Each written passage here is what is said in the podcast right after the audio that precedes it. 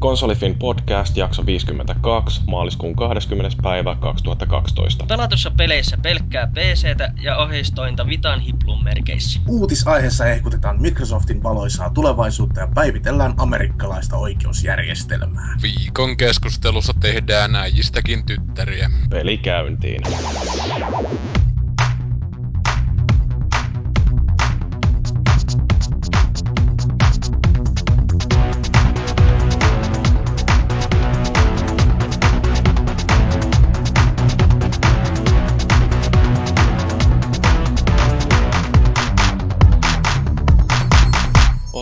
Tosi äijänä koko tämän jakson ajan. Tämä on siis tosiaan Konsolifin podcast, niin kuin varmaan tuosta alkuspiikistäkin kuulitte, ja meillä tänään keskustelun aiheena vähän tämmöinen äijämäisempi meininki.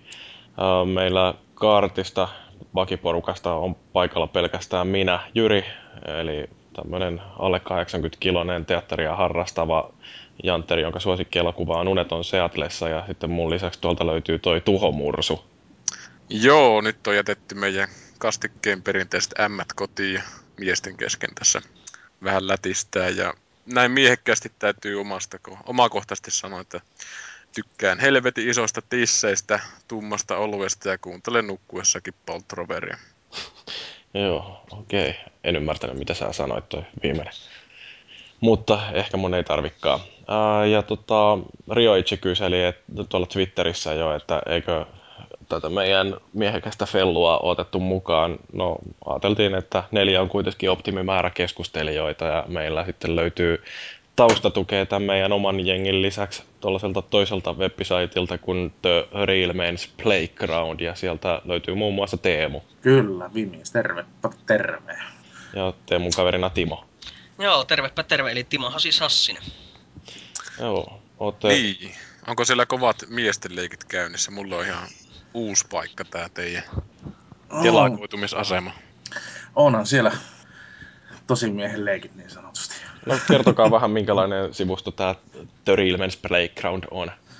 Eli tota, tossa kesällä tulee kaksi vuotta täyteen meidän, tota, meidän mediasivustolle ja tää on tämmönen tosimiesten ja tosinaisten pelisivustoja. Joo, katoin sinne tosiaan sitä saittia, niin siinähän ensimmäisenä semmoinen hemaiseva neitokainen, että mitä helvettiä tää on. Tää on disinformaatiota, että mä menen tosimiesten e- estradille ja sitten ensimmäisenä tulee joku keikistelevä neiti siellä vastaan. Tämä on nyt kyllä nyt ihan petettyä touhua, että vaadin rahat takaisin. Mikäs tämä teidän saitin osoite on, jos tässä podcastia kuunnellessa joku haluaa sitten kirjoittaa sen? Että... Eli www.trmp.fi. No mikä teillä on se toiminta-ajatus? Minkälaista sisältöä ja yleisöä te sinne haalitte? Eli mä, oon, me ollaan tämmöisiä, mä, mä kutsun itseäni aina, tai me kutsutaan, tai mä kutsun meitä tämmöisiä niin pro-amatööriksi niin sanotusti. Tehdään niin kuin, pelaajat tekee matskua niin kuin, pelaajille peleistä. Ja tota, ja, ja siis niin kuin, tutulta kaavalta. Tämmöistä niin kuin puhtaista intohimosta ja mutta ei kuitenkaan sitä kuuluisesta rakkaudesta. Mistä no kyllä, kyllä se, kyllä, kyllä se on vähän sitä. Mutta myös inhosta, se ennen kaikkea myös inhosta. Ja meillä tehdään pelkästään vihasta näitä juttuja. vihasta se sikiä. Miksi on The Real Men's Playground? Se oikeastaan niin kuin juontaa mun omasta äh, videopeliarvostelun ohjelmasta, että se on HXC Playground ja, ja tota, sitten tavallaan siihen päädyttiin, päädyin, että, että se on The Real Men's Playground sitten, että, että se, siinä on, siinä on semmoinen tiukka särme, että tota, eikä se, niin kuin, se ei kuitenkaan niin kuin halua syrjiä mitään niin kuin, sukupuolta tai mitään, että niin kuin, se on se se tulee tavallaan se nimi myös semmoista niin tietynlaista asenteesta. Niin, että kaikki helsinkiläiset miehetkin on tervetulleita, että jos ei sukupuolta syrjitään. Metroseksuaalit Mars.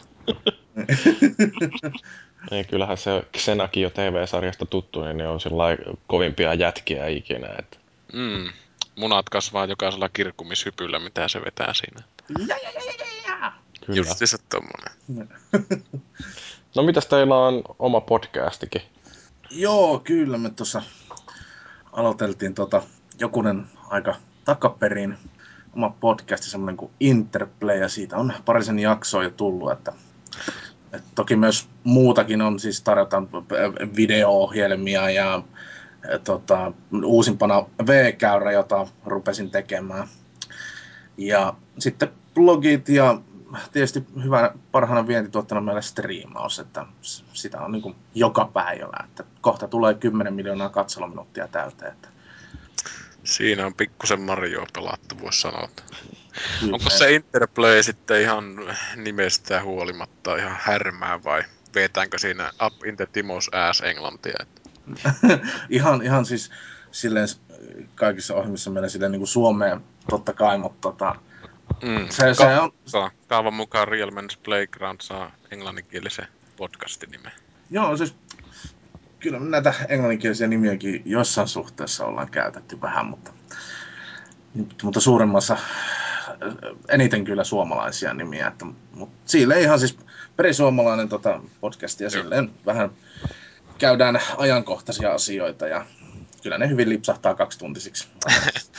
Niinhän se tuppaa olemaan, kun tota, pelaajat alkaa lässyttämään. Et just se meillä senkin kysyy, että minkälaisia ne teidän podcastit on, että kun alussa tunnustitte, että meidän kastikkeita ette ole maistellut, niin en ole kyllä itsekään aina osun, ai, osunut teidän kastikkeille, niin tota, että onko teillä sitten ihan uutissysteemiä vai sitten vaan ihan jotain pelien ruotimista, että pelaatiin Batmania viikonloppuja ja sanottiin, että se on paskapeli. Oikeastaan niin kuin, varmaan lähinnä semmoista niin kuin, ö, otetaan joku tietty aihe, niin kuin, että mikä on se polttava aihe. Esimerkiksi Grand Theft Auto 5 oli ekassa jaksossa ja sitten palat, käytiin vähän sitä Grand Theft Auton historiaa ja mielipiteitä ja muuta näistä aikaisemmista peleistä ja käytiin tavallaan se kokonaan silleen läpi. Että... Kuinka suurella miehityksellä te niitä teette, että meillä on välillä ollut vähän semmoista, että kastikkeet uhkaa mennä semmoisen puolen vuorokauden kokoiseksi, jossa enemmän puhujia. Että Monta samaan aikaan suurin piirtein. Meillä on sille, että no Samu Turtsa Turkia vetää sitä ja sitten on vieraana kolme TRMP-läistä, että tällä omalla meidän miehityksellä, että semmoinen yhteiskokopano neljä, viisi. Joo. Se on ihan hyvä, että kuitenkin on tämmöisiä kastikkeita, mitkä ihmiset tekee omalla ajalla pelaajille niin kuin pelaajilta niin sanotusti. Ja sitten monesti on sitäkin kuullut, että vaikka meilläkin on niitä pitkiä kastikkeita, niin kyllä ihmiset tykkää töissä kuunnella sitten niitä tai mihkä inariin menevätkään junalla. Että Joo. Siinä, loppujen lopuksi valitettavan vähän on podcasteja, ainakin täällä Suomen maassa, miten peliaiheisia silleen, että... Niin, tai sitten meitä on paljon, mutta kukaan ei tiedä toisistaan niin kuin me niin. tässä Näinpä, että tiedottakaa itsestänne perkele. Joo, täytyy pistää joku podcastin kirkko pystyy tuonne, missä aina vuorottelee jokainen kastiketiimi tuo omat soosinsa sinne huuettavaksi. Joo, mä kuuntelen enimmäkseen näitä englantin, englanninkielisiä podcasteja, ja tota, mutta kyllä mä sen ymmärrän, että monet haluaa nimenomaan suomenkielistä sisältöä, ja sen takia mekin tykätään tällaista tehdä. Mä oon kyllä monesti ihmetellyt sitä, että kuka helvetti jaksaa kuunnella näitä meidän jorinoita, eihän tässä mitään kiinnostavaa, mutta kyllä siellä kuitenkin jokunen jaksaa silloin tällöin jopa kommentoida tuolla meidän foorumeilla, että kiitos kun viitsitte. Ja mikäs tässä? Kamaa. Ja kyllähän tämä hauskaa on tehdä, jos on hauskaa kuunnellakin. Mutta joo, tekemisestä puheen ollen, niin meillähän tämä jakson rakenne tälläkin viikolla on taas tämä perinteinen. Puhutaan vähän peleistä, joita ollaan pelattu. Tällä kertaa on sanoisinko aika nihkeästi tuota konsolipuolta siinä, että kaikki näyttää pelanneen vaan PCllä, mutta puhutaan silti peleistä, joita ollaan pelattu. Sitten uutisia on pirun iso lista, vaikka tuntuu, että hiljainen uutisviikko on ollut, mutta aina sitä löytyy kun kaivaa. Ja sitten viikon keskustelun aiheena tällä viikolla on nämä tosimiesten pelit ja mitä on tosimieheys ja kaikkea muuta. Katsotaan nyt, mitä saadaan siitä jauhettua. Ja sitten sen jälkeen tietysti nämä loppukiitokset ja mitä kaikkea paskaa tuonne nyt sitten tuleekaan. Joo, palautteita ei lueta, me vaan nauretaan niille. Niin, keskenään me sillä hiitellään, että niin, mm. kylläpäs nämä urmelot on, on onnettomia. Joukolla olleet tyhmiä. Ja sitten lähetyksen jälkeen semmoinen vakio backstage-känni. Kyllä, kannatan. Ei, kyllä meillä on totutusti aina ollut, että täällä jo peesissä kastikkeen aikana. Joo. Niin, mä menen tästä näin tekemään kohta itselleni pinakoladoja ja ostin, kun olin tuossa justiin kahden viikon matkalla Kapverdellä, niin toin sieltä sitten pullollisen pakardia ja siellä All Inclusive Hotellissa tuli nappailtua muutamakin pinakolada, niin täytyy katsoa Siellä sitten. minusta sitten tuli alkoholisti. Viimeistään. Mutta hei, ruvetaan puhumaan peleistä, joita ollaan pelattu. Voidaan varmaan aloittaa tällä ainoalla konsoliliitännäisellä pelillä. Mä tota, olin tässä justiin viikonloppua viettämässä Tampereella ja siellä mulla oli mukana toi mun tuliterä PlayStation Vita, jota tietysti raahasin matkalla tuossa aikaisemminkin jo uh, mukana. Ja sillä on pelaillut tollasta kuin Wipeout 2048, joka oli ihan sillä mukava yllätys, että kun tuon 3G-version tästä PlayStation Vitasta hankki, niin siinä sitten aktivoi tämän Saunalahden liittymän, maksaa 20 euroa, että saa sinne vähän lisää saldoa, niin sai sitten tämän Wipeoutin, joka oli kuitenkin 40 hintainen peli, että ihan kohtuullisen hyvä investointi. Joo, hyvä deal. Joo, niin tota, Oletteko te koskaan kukaan teistä pelannut Wipeoutia? Murros on ainakaan ei. Totta kai. Ensimmäisellä pleikkarilla Wipeoutit ja Chemical Protectit munapystyssä tuli pelattua. Että on oot hienoa oikeesti tää kuitenkin elämä. pelannut sitä jotain PlayStation-peliäkin joskus. Totta kai mä pleikkari on hieno kapistus, mutta kolmosen en ole vielä uskaltanut, kun boksi maistuu nyt kivemmalta.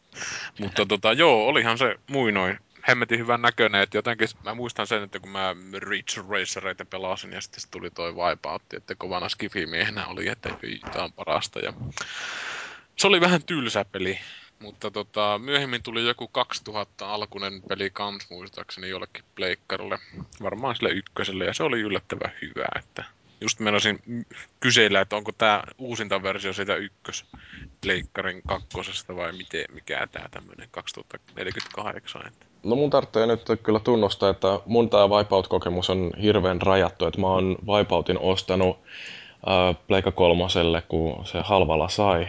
Ja sehän oli itse asiassa vuosi sitten, kun oli tää hakkerointitapaus, niin yhtenä hyvittelylahjana kaikille uhreille taisi olla tää Wipeoutti myös Joo, niin. vaihtoehtona. Mä Mutta-. Mutta mä olin ker- kerännyt ostaa se jo etukäteen. Ja Niin. tota, mutta mä en ole sitä hirveästi pelannut, koska uh, se on, siis joko mä oon tyhmä, tai sitten se on ihan helvetin vaikea peli. Et se, on, siis se oppimiskynnys siinä on jotain ihan käsittämätöntä.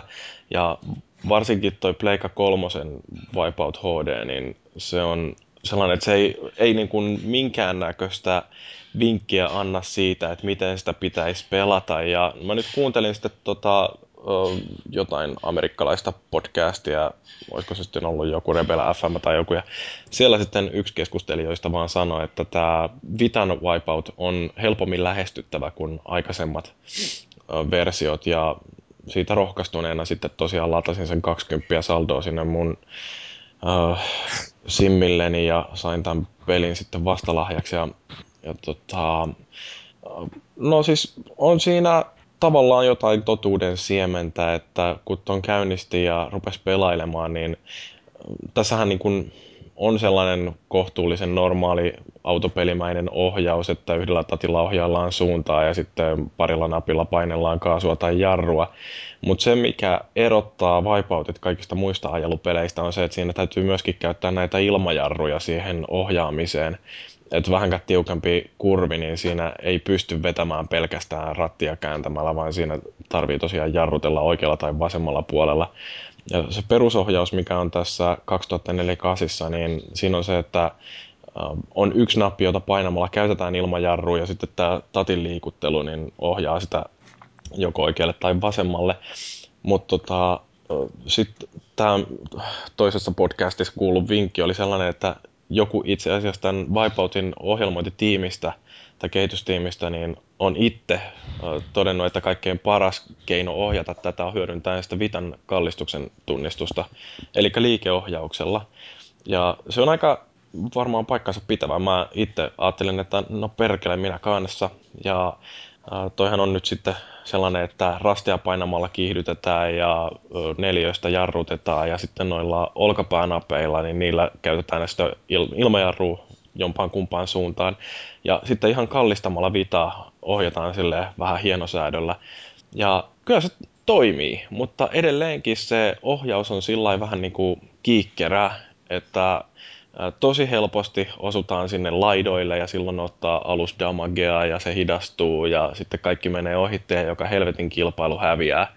Mutta tässä mä veikkaan, että kysymys on justiin siitä, että se oppimiskynnys on vaan niin pirun korkea, että sitä täytyy harjoitella ja harjoitella ja harjoitella vielä lisää, että ylipäätänsä pääsee kolmen parhaan joukossa ja sinne maaliviivalle. Et yleensä kun on tottunut jotain Need for Speedia tai vastaavia pelaamaan, niin siellä ne ensimmäiset 20-30 kilpailu on sellaisia, että ne voittaa silmät kiinni.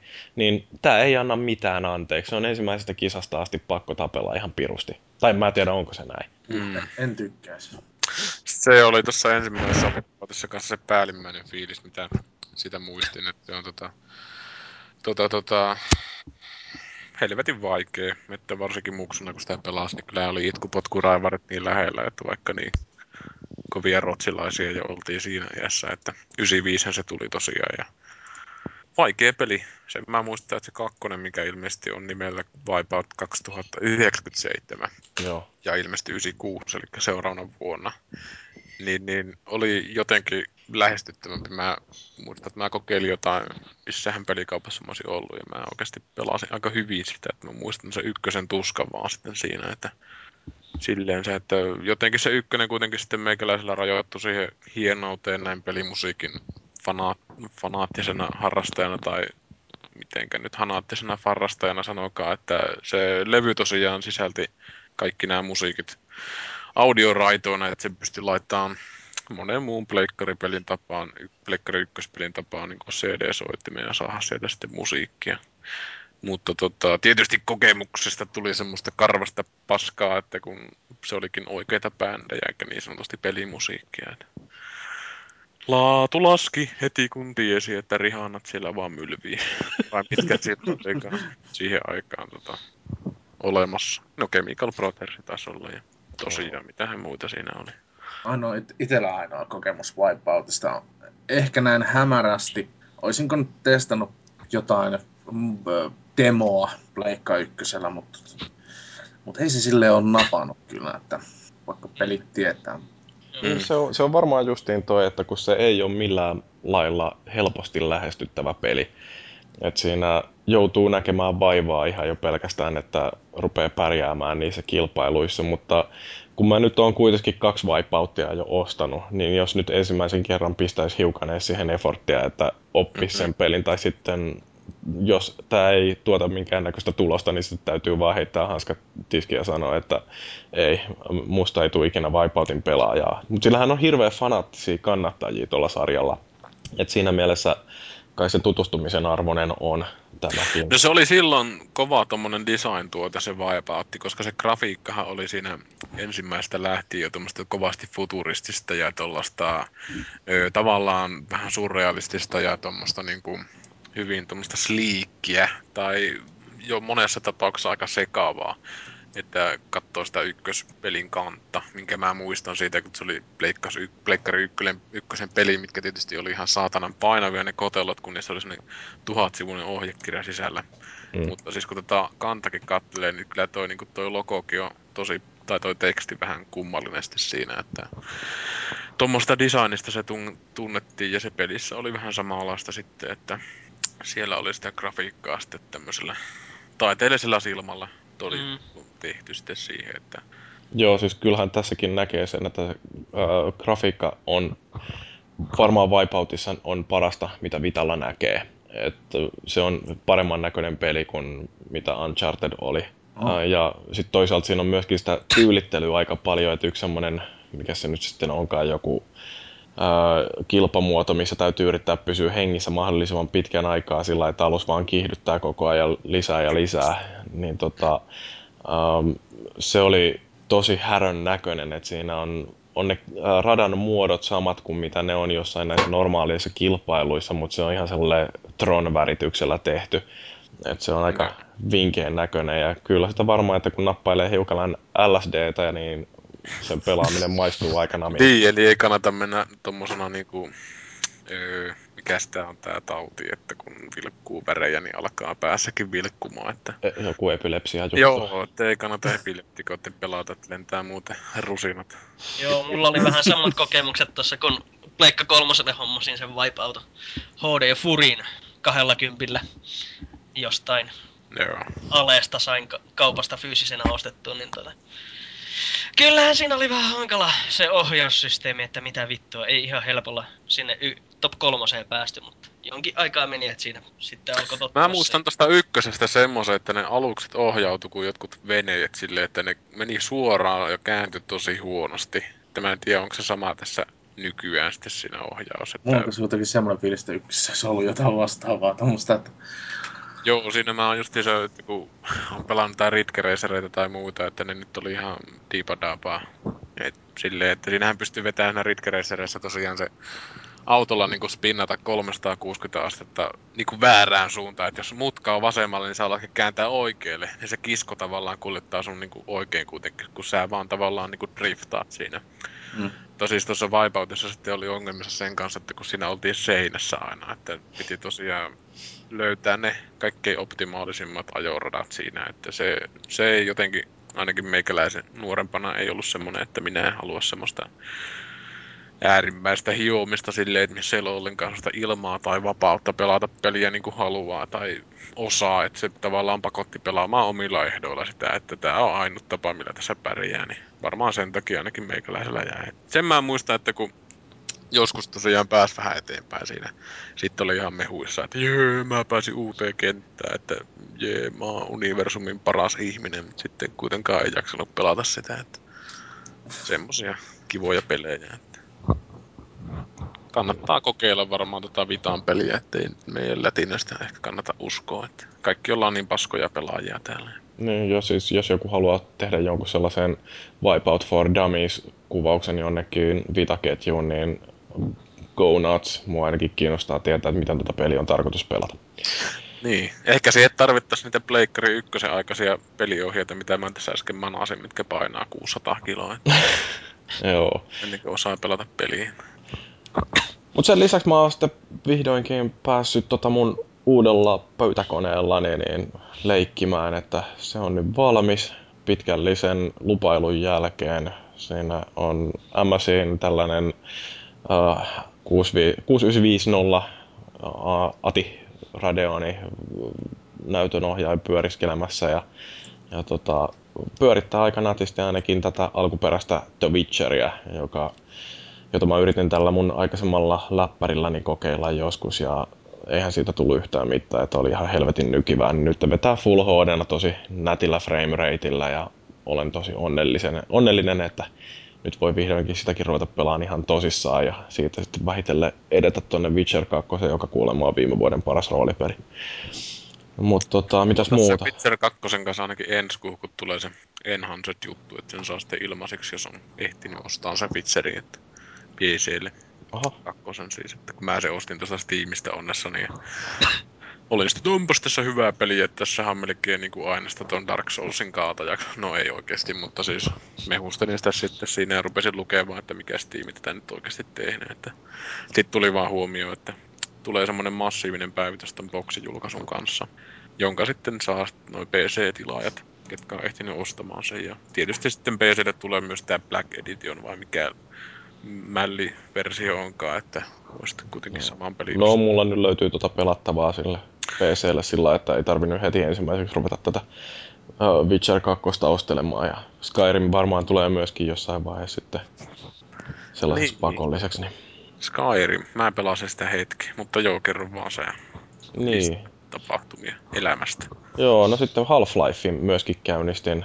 Mä muistelin, mulla oli itse asiassa löyty toi uh, paketti, uh, sellainen joskus aikoinaan ostettu Game of the Year Edition tuosta Half-Lifeista, että siinä löytyy tää Blue Shift ja Opposing Forces ja sitten siellä on Counter-Strikea ja olikohan siinä nyt jotain niin, että se oli muuta. ihan oikeasti se ensimmäinen, että sä oot vaan unohtanut kirjoittaa sitä kakkosta tuohon. Joo, joo, ja tota, um, mä sitten katsoin, että kun se oli neljällä CD-llä siihen aikaan toimitettu ja uh, sitten sieltä löytyi jonkinnäköinen koodikin, millä sen sai asennettua, niin paskaa menin sitten tonne Steamiin ja syötin tämän koodin, millä mä oon sen asentanut ja nyt mulla on kaikki löytyy ladattuna. Mä heitin sen meneen sen boksin sitten, että se on nyt tuolla Joo. roskiksessa, koska eihän sillä, niillä levyillä tee enää mitään sen jälkeen, kun pelit on kaikki tuolta Steamista ladattavissa. Niin, millä ei niin- mitään enää sen jälkeen, kun Steam on koskenut. Minun Kyllä. kerä, keräilijän sydän särkyy juuri.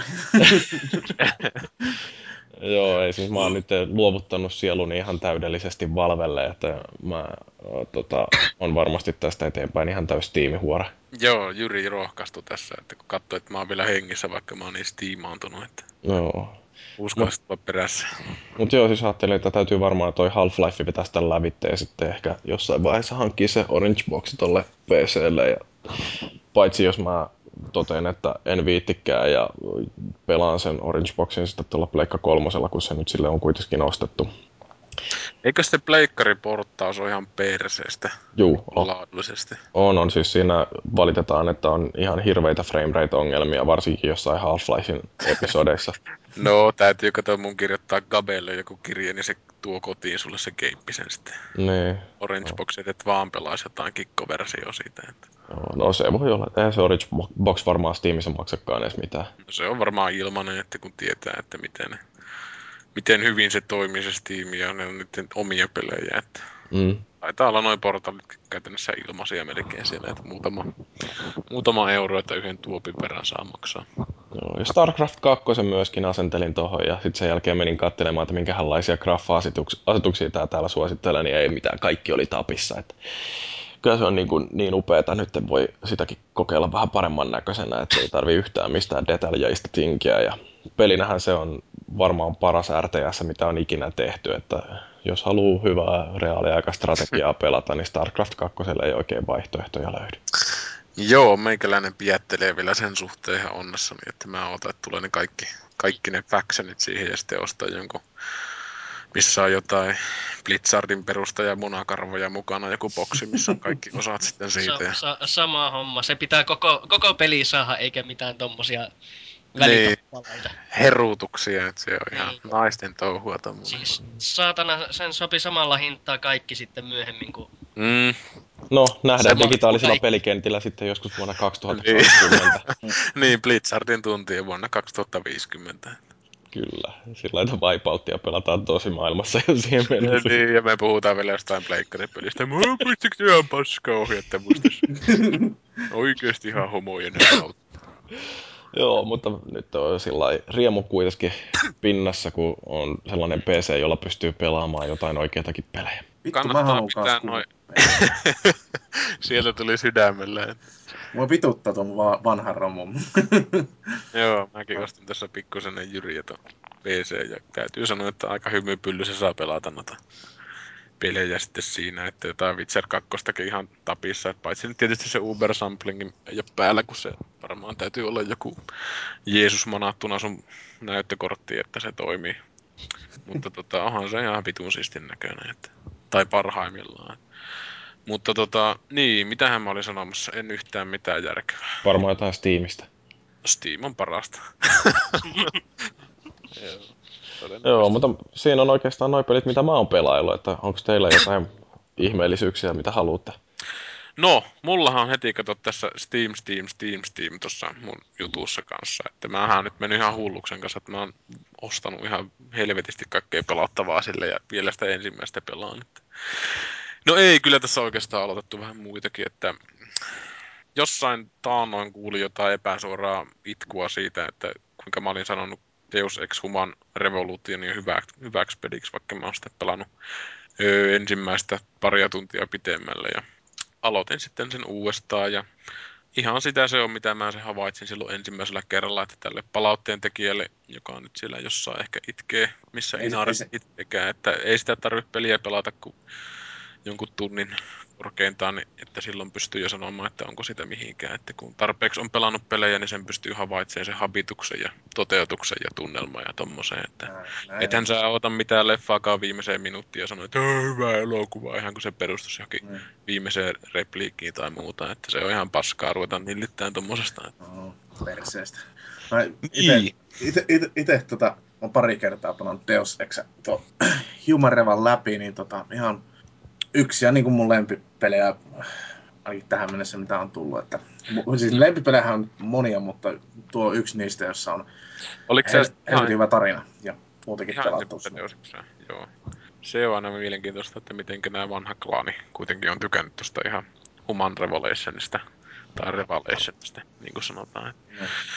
Mutta tota, tosiaan itse pääsin vasta sinne ö, Aasian maille siinä ja ihan jees. Semmoista, mitä mä tosiaan havaitsinkin sinne ihan alkupätkällä, että tosi laadukasta musiikkia ja silleen itse ainakin mukava bongata siellä niitä pieniä pätkiä, mitkä on sitä ykkösestä päässyt niin kuin mukaan tänne uusimpaan. Ja sitten tota, no ne pomotaistelut, kaikkihan ne varmaan taitaa tietää, että aika paskoja ne on, ja aika paskojahan ne onkin, että siinä sitten ensimmäinen pomotaistelu taisi olla, että ammuin vaan naamaan haulikolla sitä jätkää, mikä sieltä sitten tuli vastaan. Että ei ole tavallaan semmoista... Öö, Luovuutta. niin, niin että siinä tavallaan sitten vaan tapellaan, mutta täytyy nyt sen puolesta sanoa, että jo, silloin kun tapellaan, niin silloin tapellaan, että joskus se täytyy aina tapella. Mm, mutta tavallaan sitä olisi niin kuin toivonut, että siinä olisi lähestytty niitä jotenkin eri tavalla niitä pomotaisteluita muuta kuin, että oltiin tolpan takana piilossa. Että sitähän se mulla oli, että Otinko mä silleen, että mä heitin ensimmäisenä granaatin jalkoihin ja ammuin kaksi kertaa äh, snipukalla naamaa ja sitten meni ehkä tolppa hippaa jollain ritsalaa muskelin poskeen sitä, kun se tolppa ympäri tai jotain muuta. Että olihan se vähän sellainen tyhmä olo, että kun muuten kuitenkin suhteellisen paljon sai niin kuin mennä niissä kaikissa hemmetin putkissa ja, tai tuuletuskanavissa, että kun pelaa nyt silleen stealthina koita mennä, etten tapa ketään, niin ilmeisesti noita voi tappaa kuitenkin näitä bosseja, että saa sen achievementin vai mikä se on siellä Steamissa se saavutus kuitenkin. Vähän semmonen joo, että alussa justiinsa kun siinä ei ollut edes mahdollista semmoiseen sniikkailuun oikeastaan, että Eiku itse asiassa joo, mähän pelasin sen alunkin silleen uudestaan. Kolmannen kerran aloitin tosiaan, että kun siinä on se ihan intro-sekvenssi siinä, missä ne hyökkää ne mulvaanit sinne hemmetin laboratorioon, niin niitäkin taisin tosiaan tehdä silleen, etten tappanut ketään siellä. Että, oh. Joo. Ihan jees.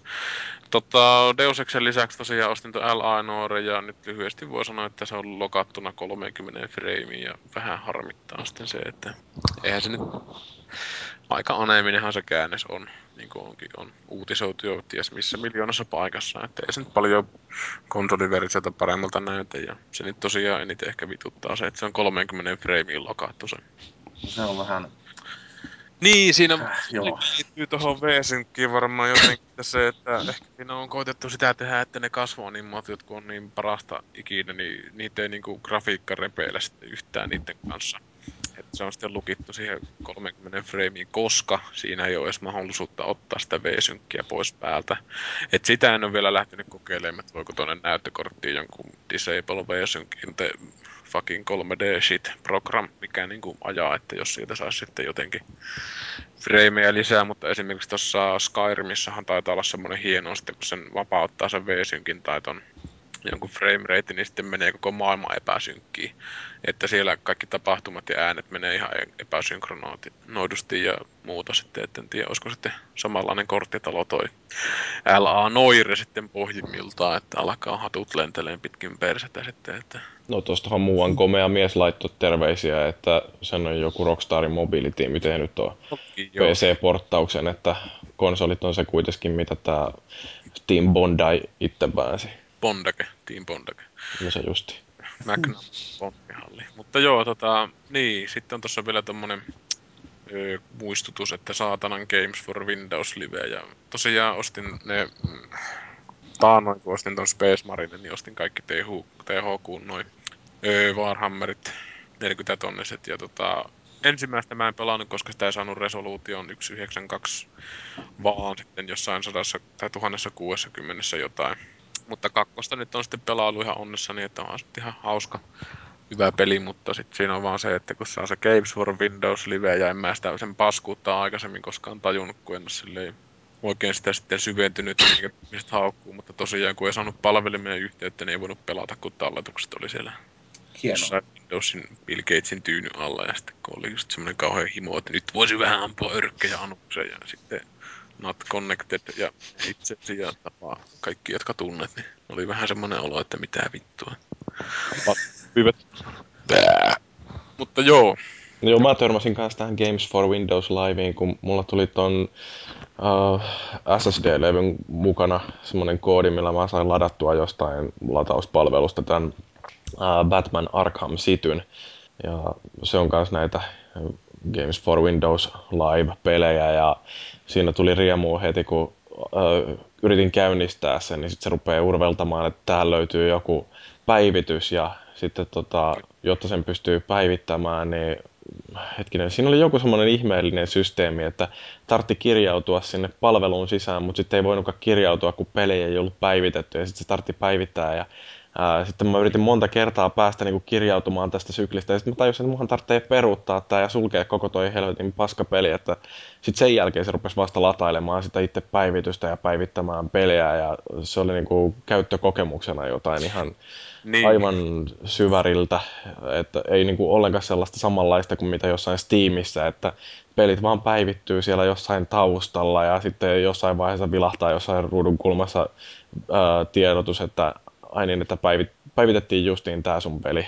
Et, niin kuin, se, on, se, se on niin upean läpinä, että sellaista näkymätöntä se toiminta, mitä tuolla Steamissa on, että pelit pysyy vaan ajan tasasina. Joo, mutta täytyy kuitenkin sitten sanoa tähän suitsutuksen hengenveto, että kyllä Steamissäkin löytyy näitä sitten näitä pelejä, mitkä tarvitaan kolmannen osapuolen juttuja, esimerkiksi tämä Games for Windows Live. Että se jotenkin pakosta tunkee sun sisuksiin hyvin väkivaltaisesti ja anusta repien, että siinä sitten täytyy miettiä, että haluaako sen niin kuin vaivan kanssa välillä tapella, että ei se PC-elämä kyllä ihan vaivatonta ole. No ei mulla kanssa toi jonkun Supreme Commanderin mä asentelin tuohon koneelleni ja yritin saada sen toimimaan, mutta kun ei näy mitään muuta kuin mustaa ruutua, niin ajattelin, että en mä nyt jaksa ehkä nähdä sitä vaivaa.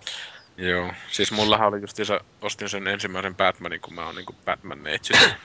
siis kyllä mä oon sitä pelannut siellä täällä, mutta siis tosiaan Siinä oli yksi semmoinen huone siinä Scarecrow-bossin jälkeen, että aina kun mä menin sitä ovea hipelöimään, niin sitten tuli joku, että peli kaatui niin kuin vaan, että mitään sanomatta. Ja monta kertaa sitä kokeili ja Jippo sen ympäri oli päästä, että piti laske- laskea noin grafiikat ihan alas niin kuin low-asetuksille ja sitten mennä sitä ovesta. Että tämmöisiä välillä tulee noissa PC-ympyröissä. Että justiinsa tuossa ostin sen Anno 2070 ja sitten kun se on se Ubisoftin päälle karkaus tietysti siinä se mikä Uplay tai mitä.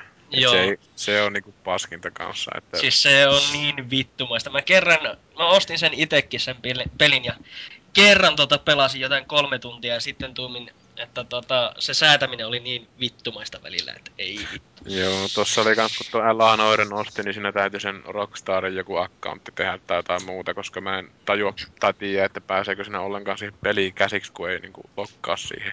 Mm. Että mä tuossa just ennen kastiketta vähän pelailin sitä, koitin jotain, että saisiko niitä V-synkkiä kuuseen sitä, niin sitten se alkoi tekemään sitä sitten, että se niinku ei ladannut sitä peliä ennen kuin mä sitten tein sille jotain sille Rockstarin, mikä Social Club kirjautumiselle, että onneksi mä olin jotenkin tallettanut ne mun salasanat ja tommoset sitten sinne ylös, että mä pystyn yhdellä napilla hakemaan se mun profiili.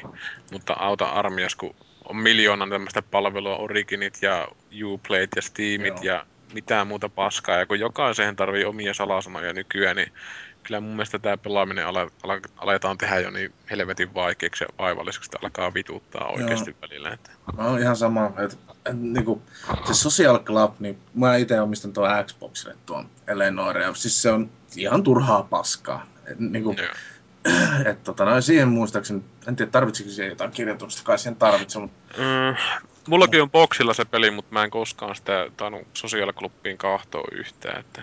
Mutta ei niinku, käytännön mitään hyötyä. Ja jotenkin niin kuin, tuntuu, että niin kuin, tämä yhteisöllisyys viedään ihan täysin yli. Niin, tai sen tungetteleminen, että niin. perkele kun olisi ensimmäisen kerran, kun joku tikki siinä, että vittu, en enää ikinä kysy tästä asiasta mitään, ja sitten pistää, että joku never-nappi tai jotain muuta. Mutta siis kaikki tietysti ihan onnessaan tästä sosiaalisesta mediasta ja Steamin menestyksestä ja muuta, niin yrittää tämmöisiä omia platformiaan tunkea jokaisen pelaajan kurkusta alas, että se on sitten sen kanssa vaan vähän elettävää. Että... Tuosta oli Gamasutrassa aika hyvää keskustelua nyt äh, toi Notch Person, eli tämä Minecraftin kehittäjä, niin on todennut, että Steam on ihan hyvä, mutta sen ei saisi antaa omia kokonaan tätä PC-pelimarkkinaa, että se on vähän vaarallista, jos siellä muodostuu tällainen monopoli, ja siellä oli ihan mielenkiintoista keskustelua kyllä sitten tuolla Kamasutrassa just siitä, että voisi ihan hyvä, että olisi jonkinnäköistä kilpailua, mutta itsekin kirjoitin sinne yhden kommentin liittyen siihen, että että kilpailu voisi olla ihan hyvä. Mua ei itseäni niin kuin hirveästi haittaa se, että Steam on tällä hetkellä niin hallitseva, koska se palveluna on aika toimiva. Äh, mutta et kilpailua kannattaisi kyllä tulla ja äh, toi kuitenkaan se ei saisi olla sellaista kilpailua, että tulee julkaisijoiden omat kanavat, niin kuin joku Origini tai sitten nämä Ubisoftin Ubisoft, paskat tai, joo. tai jollain Activisionilla, koska sitten sehän on kaikkein pahin mahdollinen skenaario, että jokaisella julkaisijalla on jonkinnäköinen oma tällainen latauspalvelu, jolloin käytännössä ainoa tapa, millä sä voit ostaa jonkun Call of Duty, olisi se, että menee jonnekin Activisionin latauspalveluun, ja sitten taas jos haluaa pelata jotain EA-peliä, niin sitä täytyy olla Originissa, ja jokaisen näihin omat systeemit ja kaikki äh, niin kuin tunnukset ja muut tällaiset, ja sitten se niin kuin, kaikilla niillä on tietysti jonkinnäköinen oma DRM-softa, joka pyörii siellä taustalla, niin sitten kone on täynnä kaikkia näitä tällaisia latauspalvelusovelluksia ja sitten se on se tilanne pian nopeasti semmonen, että kun muinoin oli Nintendon pelit ja Segan pelit, eikä tullut niinku laitteelta laitteelle mm. mitään pelejä, että ei ollut mitään multiplattareita. Mm. Että nyt se on kohta sitä, että Originit siellä killuu ja Steamit killuu ja Ubisoftin omat sarjat killuu omalla palvelimella ja Blizzardin Patlantilla on niiden jutut ja huhu jotenkin tuntuu, että tästä tehdään ihan liian työlästä, että parempi ostaa vaan jostain vitosella joku kirja ja lukea sitä ihan onnessaan. No, se, sitä oikeastaan, niin että just tässä suhteessa se menee jotenkin yli, että... Niin, ja kyllähän tässä nyt tietysti aina paisutellaan näitä juttuja, kun ollaan äänessä, mutta siis on se oikeasti vittumaista, että kun taisin viime kastikkeessa just manata sitä, että jotain olin pelaavina, niin nyt mä en pelaan tätä. Ja sitten kun ei muistanut yhtään niitä salasanoja, ja sitten piti tilata se salasana, ja sen tulemisella kesti monta tuntia. Että no mm. että on perse tätä. Tämä tuntuu olevan jotenkin se suunta, että alkaa olla niin, just originit ja muuta. Kyllähän se on siis puhdasta bisnesajattelua, että kun pistetään on, on, tämmöinen platformi pystyy, että oliko se joku Steam 2 tai jotain muuta, ja vaikka niin kuin valtaosa no ei nyt valtaosa, mutta osa näistä pelieliteistä ja muista mulkeroista, niin boikotois sitä, niin aina sä saat kuitenkin haaviin suuremman osan maksavia pelaajia niin kuin sidottuna siihen systeemiin. Et se on niin helppo sitten mainostaa niitä omia tuotteita siinä, että hei, sä pelaat tätä peliä, mitä jos pelaat tätäkin peliä, niin aika monella niin kuin on tämmöinen holdittomuus sitten sen ostelun kanssa niin kuin meikäläisellä. Että aina Steamissa katsoo, että mitä tuo peli on alennuksella, minä ostan se heti. Ja en pelaa varmaan ikinä joitain pelejä, mitä nyt on ottanut. Että tota, jotenkin, kyllä se ymmärtää. Mutta se on sitä long tail hyödyntämistä.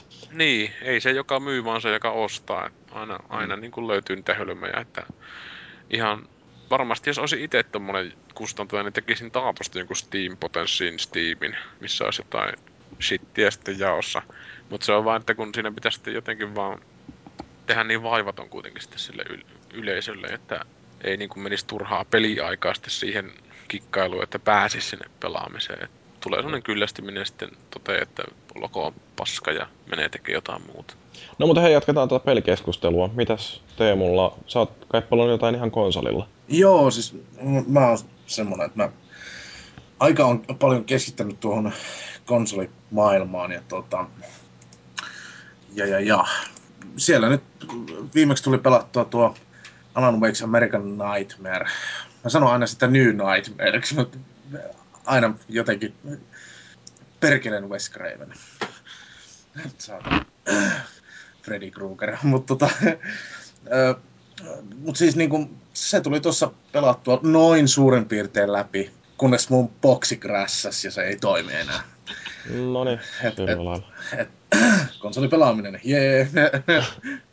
no se on kato tähän Xboxilla pelaaminen lähinnä tota. Niin, niin. Se on kaikkien syy, ei vittu se on kaikkien Kyllä, kyllä. No mut hei, mitä se American Nightmare, niin verrattuna tuohon perus Alan Wakeen, niin mitä sanottavaa?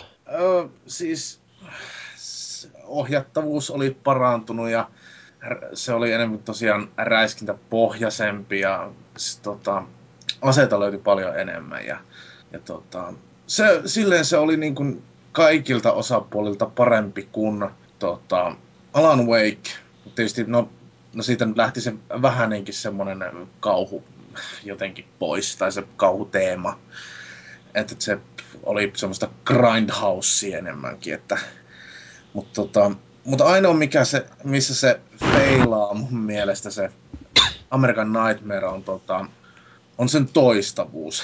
Et mä, nyt, mä nyt ihan rohkeasti spoilaan et sen verran, että se, se tota, ö, siinä on kolme kenttää ja sä menet ne läpi kolme kertaa ja se peli on siinä. Ja se on mulle, niin kun, mä en ole ikinä törmännyt vastaavaan, joten se on tosi lyhyt peli silleen. Siis kauanko Sisä... sulla meni se koko pelin läpäisy? No semmonen kolme viiva nelisen tuntia, mutta no tunnissa, tota, pikkasen reilu tunnissa, niin menee ne kolme kenttää läpi. Ja sitten se sama on niin kuin tavallaan pyöritetty. Niin kuin kolme kertaa ne samat kentät mennään läpi. Ja siinä on samat tehtävät. Mm. Että sun pitää tehdä ne tehtävätkin niissä kentissä, niin kuin ne samat jutut. Ja välianimaatiot on niissä samat. Noin suurin piirtein. Että et, niin kuin, et jotenkin tulee mieleen Assassin's Creed, jossa oli samanlaista niin kuin monotonisuutta, semmoista toistavuutta, että joka, menet uuteen kaupunkiin, sä toistat sen saman kuvion, mitä sä saat tapettua jonkun tyypin, että assassinoit jonkun, että miten pääset sen jäljille, sama kuvio. Niin jotenkin tuli tässä sama mieleen, mutta tämä niin kuin, ei, ei, niin kuin, ei saatana, tässä ei ole niin kuin sisällöllisesti mun mielestä mitään. On siis kaunisan tämä oli ja live action videopätkit ja muut, ne oli tosi herkkuu, kateltavaa ja ihan loistava muuten, mutta se on vaan se niin kuin, pelin sisällöllisyys, se, se, ne kentät. Et, tota, enkä mä vois sen takia suositella sitä ostettavaksi. Se, siis, mä en halua sanoa niin, koska siis fucking remedy, jumalauta. Mutta siis tää nyt niin kuin, ei, toi feilas ihan täysin siinä. Ja mä, mä sanoin, kun mä pelasin niitä kolme kenttää läpi toisella kerralla, mä sanoin, mä pelasin, pelasin striimissä tämän läpi, ja mä sanoin, että mä huudan, jos mun pitää kolme nämä saatana pelata vielä läpi. Ja niin, niin kävi. Et, et, se on, tämä on se minun pelikokemus siitä, että et, tota, toivotaan nyt, että tulee sitten seuraava Alan Wake, niin siihen on ihan panostettu sisä, niin kuin kenttien suhteen. Ja ehkä tässä täytyy silleen niin kuin vähän ajatella itsensä kanssa, että tässä on niin kuin tekniikkaa kehitetty seuraavaa on, no se, et iso, iso tapausta varten vähän, että sitten on tehty tämmöinen rahoituspeli Joo, ehkä sitten. Että... Ja siltä se tuntuikin, että siellä saatiin kehitettyä sitä eteenpäin. Että... Oliko se niin kuin liikkuminen siinä pelissä kuitenkin ihan samalla tehty, että anteeksi jos nyt joudut toista oli äsken tuolla virtsaamassa tuoppiin, että sitten sitä kuuluu. Että onko se samalla niin kuin tuo ykkönen?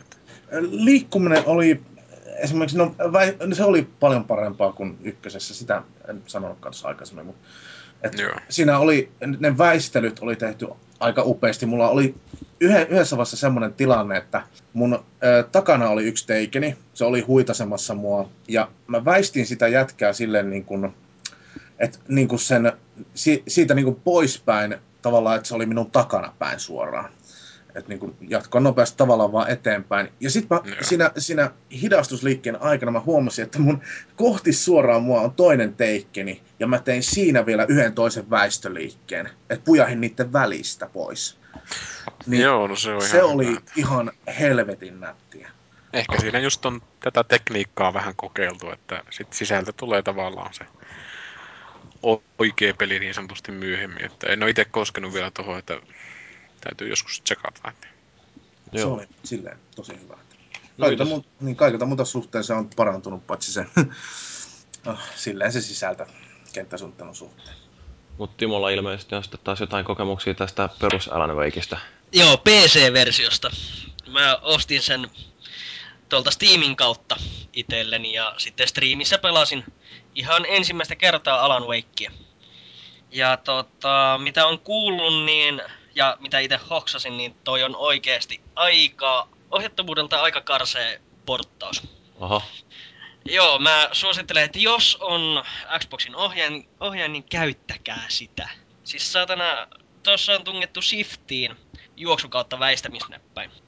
Ja pikkurillia ei ole tehty siihen, tai niinku suunniteltu silleen, että sä pystyt sitä rämpyttää kunnolla, samalla kun liikut.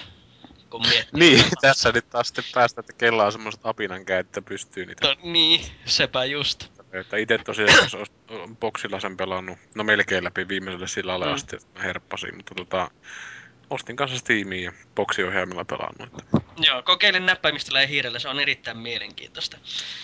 Sen Joo, mä tuossa, Ärräpäitä lenteli mulla. joo, jonain tuommoisena juo, juopotteluiltana tuolla keskustassa oltiin. Öö, olikohan se joku Game Reactorin jätkä vai kuka sitä sinä sitten sanoi, että öö, se pelattavuus on alaveikissä ihan paskaa, mutta se on mun mielestä ollut yksi parhaita se osapuoli ja se liikkuminen siinä ykkösessäkin jo. Että mä tykkäsin jotenkin siitä, että se pyöri siellä kuin puolukka pöppöpö. Että se niinku tosi li- vinkkerästi se jätkä meni ja aina se pystyi ohjaamaan ja osoittamaan sillä aseella siihen suuntaan, mihinkä halusi. Että tykkäsin kyllä ihan hemmetisti. Mm. Kyllähän tossa siis muuten toimii, mutta tuo väistäminen on jotenkin hassu ja sitten Flaren Niin. käyttäminen. Siis Flarea kun pidät just silleen, että pidät niinku pitempään, se niinku pidät kädessä sitä. Mm. Se on hiiren tuohon rullaan laitettu, että sitä painat pohjassa. Eikö niitä pysty vaihtaa sitten niitä Pystyy, painoksia? pystyy, mutta siellä on suurin osa niistä näppäimistä niin tota, aika optimaalisesti laitettu, että sitä on vähän haastava laittaa kesken kaiken esimerkiksi. Niin, kyllähän nämä on niinku tämmöisiä educated guessejä nämä kaikki näppäin layoutit niiltä pelintekijöiltä, että ne ajattelee, miten ihmiset olisi parhaiten pelata. En ole sitä näppäimistöllä kuitenkaan koskaan kokeillut, että täytyy ehkä testata. Joo, kannattaa ainakin testata, että siis muutenhan tuo Alan Wakeista tykkään. Mitä tuossa nyt pelasin siihen kolmosepisodiin, a, kolmosepisodin alkuun asti. Siis mähän on tämmönen, joka harrastaa yöpelailuja aika lailla, niin tota yöllä Alan Wakea oli ihan hauska mättää. Joo, kyllä ei se niinku silleen, jos PCstä riittää vääntöä, niin kyllä se niinku visuaalisesti on aika Voi kuule, näyttävää. Että, tota, tota, tykkäsin kyllä Boxin jo ihan sitä sen ulkoasusta, mm. että ei, ei niinku ainakaan mitään nillitistä sen suhteen oikeastaan. No ainoa tietysti ehkä se, että ne mehtät on vähän niihkeitä sen aluskasvillisuuden suhteen, että Mm. niissä on yleensä puu ja joku Mm, muun mittainen puska, että yle, ei niinku mitään heinää tai tuommoista, että aivan. tota, Mutta tossahan oli koomista, kun mä laitoin ensimmäistä kertaa pelin tulille vähän ennen striimin alkua, niin tota, testata grafiikka-asetukset ja näin edelleen. Ensin herjaa, että joo, että sulla ei koneessa riitä tehot pyörittää täysillä. Ja okei, menin peliin ja sitten vähän säädin asetuksia ikkun Windows-moodin laitoin ja resoluutiota pienemmälle ja sitten tappiin asti grafiikat, niin Mm. heti alkoi toimia kunnolla. Siinä on muuten jännä, että kun mä kokeilin kanssa sitä, mä otin semmoisen kahden sekunnin, tarkoitus oli niinku aloittaa kanssa pelaamaan sitä ja striimata. No en striimata, mutta nauhoittaa joku alku sitä, että ihan sen näyttää, että miltä se näyttää, kun mä ostin se ihan julkaisussa kanssa. Ja tota, siinä sitten tulinkin yhtäkkiä kipeäksi, ei ääntä lähtenyt paskan vertaan. Kuitenkin siis jotenkin huomasin sen, että mä en pitänyt sitä V-synkkiä päällä, mikä yleensä aina kuormittaa koneette konetta sille aika tehokkaasti, mutta sitten mä pistin sen päälle siinä seuraavassa sessiossa, eikä siinä ollut mitään vaikutusta niinku frame rateen. Se on Mm. jotenkin tehty helvetin hyvin siitä, että voi olla niinku V-synkki päällä, eikä sillä ole mitään vaikutusta kuitenkaan ruudun niinku päivitykseen. Että Mm. Yllätyin. Hyvin tehty. Kyllä. Mut joo, Alan Wakeia tuun vielä jatkamaankin sitten vielä joku striimi-ilta. Yö. Sitten, Joo. Niin, että jos joku ei halua itse pelata sitä, niin voi sitten tulla katsomaan sieltä teidän kyllä. sivuilta. Kyllä, kannattaa. Me, fe, meidän Facebookissa näkee. Facebookissa ilmoitellaan. Aina. Ja, niin, että tota, se on oikeasti se Kyllä. nopein konsti siihen. Jep. Niin kuin vaan tykkää meidän sivusta. Näinpä. Sitten, mitäs muuta? No, muita PC-pelejä, mitä mä oon tässä viime aikoina pelannut, niin no Assassin's Creed Re- Revelations. Se on ihan hauska, mutta liian helppo peli. Pommit Joo. tekee helpoksi sen oikeesti. Mitkä tekee? Pommit. Aa, mä en oo itse vielä niin pitkällä, mutta tosiaan näyttäisin katon noita sun pelejä tossa, että aika samaa tahtia on pelattu, että itselläkin toi Assassini tossa ja sitten toi seuraava, että Mm. Ihan hyvä peli, että justiinsa tossa kun tota Batmania on pelannut ja oltiin sitten... Niin, Jyri, sehän oli toi viime juopottelukerta, kun oltiin, mä en muista kelle mä siinä totesin, että siinä olisi niinku paras peli, että jos olisi Assassinien liikku, liikkuminen ja sitten Batmanin kompatti. Se olisi kyllä ihan mahtavuutta. Että Mä olin varmaan niin kännissä Aika siinä hyvä. vaiheessa, että kuulut, kun mainitsit tuolla. Niin, niin olit, sä olit se... No, ei vitti telakoitumisjuttuja enää jatkaa, mutta tota... Niin, mitäs tosta Assassinista jatka vaan Timo, että... Joo, tarkoitus ois. Mutta tällä hetkellähän mulla suurimman osan ajasta viepi tuo Star Wars The Old Republic morppi. Old Public, sä jäit sitä Republic. pelaamaan. Mä jäin sitä pelaamaan vielä toistaiseksi. Okei, pari mä tuossa kuukauden, kuukauden tauon pidin melkein ja sitten takaisin. Joo, no itse asiassa mullakin oli kuukausi tuossa peliä. Mä pelasin sitä ehkä varmaan viikon ja huomasin, että se laskuttanut mua koko ajan mm. siinä. Että kun se on taas tämmöistä perinteistä, että näiden kanssa sun pitää tehdä joku hemmeti validationi, että sun niin oot olemassa oikea ihminen mukaan. Sitä ei voi tehdä muuten kuin sun pankkitunnuksilla, niin että Mm. varmasti menee laskua sieltä, että huomasin sitten itse, että mitä saatana, että Niin pari laskua sitä mennyt enkä koskenutkaan peliin, että No, min, minä taas on koskenut lähinnä sen takia, että kaveriporukalla tilattiin ihan kunnon satsi peliaikaa tuohon, niin tota... Mulla on sitten tonne heinäkuun puoleen väliin aikaa pelata. Että Joo. Tota, Siinä eikö siihen tulossa joku massiivinen 1.2 päivityskin tuossa? joo, se on tulossa ja sitä mä oon kävin testaamassa. Ja Mä mitä? kävin testaamassa testiserverillä sitä tuossa viime yönä. No oliko ja, hyvä? tota, Lastiko tähti pelin? No siis, sanotaan näin, että ne päivitykset olisi pitänyt tulla jo aikaa sitten. Niinhän se useasti on, että tommoset päivitykset, mitkä on itse, itsestäänselvyyksiä, mm. niin, Mm. tai niin kuin tavallaan ajatellaan, että jos joku Vovi-pelaaja tai muuta, niin ne on siellä ollut itsestäänselvyyksiä ja arkipäivä jo 100 miljoonaa vuotta. Ja sitten kun tulee joku uusi peli, niin joskus täytyy miettiä oikeasti, että minkä takia tämä asia ei niin kuin voi olla tässä pelissä alusta asti, kun tämä on niin kuin genre määrittävissä peleissä ollut niin kuin melkein alusta asti. Näinpä. Että ihmis, ihmiset olettaa, että kun sä painat chatissa toisen ihmisen jonkun nimeen, niin sä saat niinku joku whisperin sille auki. Mutta ei, tossahan se täytyy kirjoittaa silloin alussa, että Mm. whisper to homo, että let's fuck tai jotain muuta. Että ei siinä, siinä niinku tommosia jatkuvasti törmäsi tommosiin pieniin juttuihin. Ja yhdessähän niistä tuli sen verran iso juttu ainakin itselle, että suurena Star Wars-ystävänä oli vaan todettava, että no Jedi, let's jappa tai jotain Niin muuta. just. Ite taas, no mä oon sen verran morppeja pelannut, että mä siedin kaikki nuo puutteet niin sanotusti ja menin sitten täysin tuohon storin mukana, että Bounty Hunterilla ollaan pelattu Joo. aika pitkälle. Ei vielä olla 50 mutta kohta olla. Mä testasin kanssa ne kaikki klassit oikeastaan, että johonkin Mm. mm. siihen spesialisoitumiseen asti vetäisin kaikki, ja sitten mä rupesin sitä tankkia pelaamaan sitten siinä, että mihinkähän 30 mä taisin jättää sen sitten, että... Niin just. Mutta siinäkin oli silleen oikeastaan tavan voimaisen Suomi-porukka, että mainostetaan nyt tuommoista kuin Frozen Dawn, mikä oli se, miten pelasitte siellä suunnassa, että sinne hyvä pelaajayhteisö tuommoiselle PCMO, MMO-peleille, että kannattaa googleoida vaan sitten sitä, että Mm. yhteisöthän noissa ratkaisee hyvin paljon, että joko kaveriporukka tai sitten muuten aika täyspäinen, että sitten jos osuu tämmöiseen frontside Ollien ikäisten suoritusjengi, niin se on sitten kyllä semmoista elämäntuskaa, mutta ei sillä tämmöiset kalkkikset kyllä viihykään. No ei kyllä, helvettiin muisti. Mm. Mut tosiaan sellaista ja sitten, no okei, seuraava peli ei ole peli, se on vaan tota, niin, Minecraft on palikka. Sä oot jonkun Lego-jutun ostanut vai eikö sitä semmosia tulossa? Ei, mä, mä en oo ostanut tota. Kaikkein hauskinta toi oli, että mulle lahjoitet, ostettiin tuo. No, mulle kans kävi samalla tavalla. Et, Joo, tota, joo. sitten meillä on TRMPllä oma serveri pystyssä, niin tota, sinne mä oon noita meidän kyliä ja muuta vastaavia lähtenyt rakentelemaan ihmisille, että saavat oman kylätontin niin sanotusti. Mutta eikö tuossa nyt jotain pelillistä on Minecraftissakin? Mm, No joo, nykyään. Siellä jotain yöllä tulee hirmiöitä, jotka yrittää syödä sut ja sitä ennen on täytynyt kaivautua kuoppaa. Mm, semmoistahan se on aina välillä. No, Toisaalta- sil- siltikään mä en laske tuota peliksi. Joo, kyllähän se on vähän semmoista jotain nörttien lifestyle-meininkiä toi Minecraft. Et en ole itse siihen sortunut vielä, mutta jotenkin naurattaa niin hirveästi, kun jotkut kaverit kertoo, että höhö, tein jonkun joen, mihinkä kaikki sijat menee itekseen. Ja jotenkin silleen niin, kuin, niin vammasta idea, että miellyttää kovasti. No, mä oon kuullut sanottavaa, että se on sellainen, että sitä ei välttämättä uskokaan ennen kuin kokeilee itse, että miten addiktiivista toi on. Mutta mitä siinä oikein tehdään?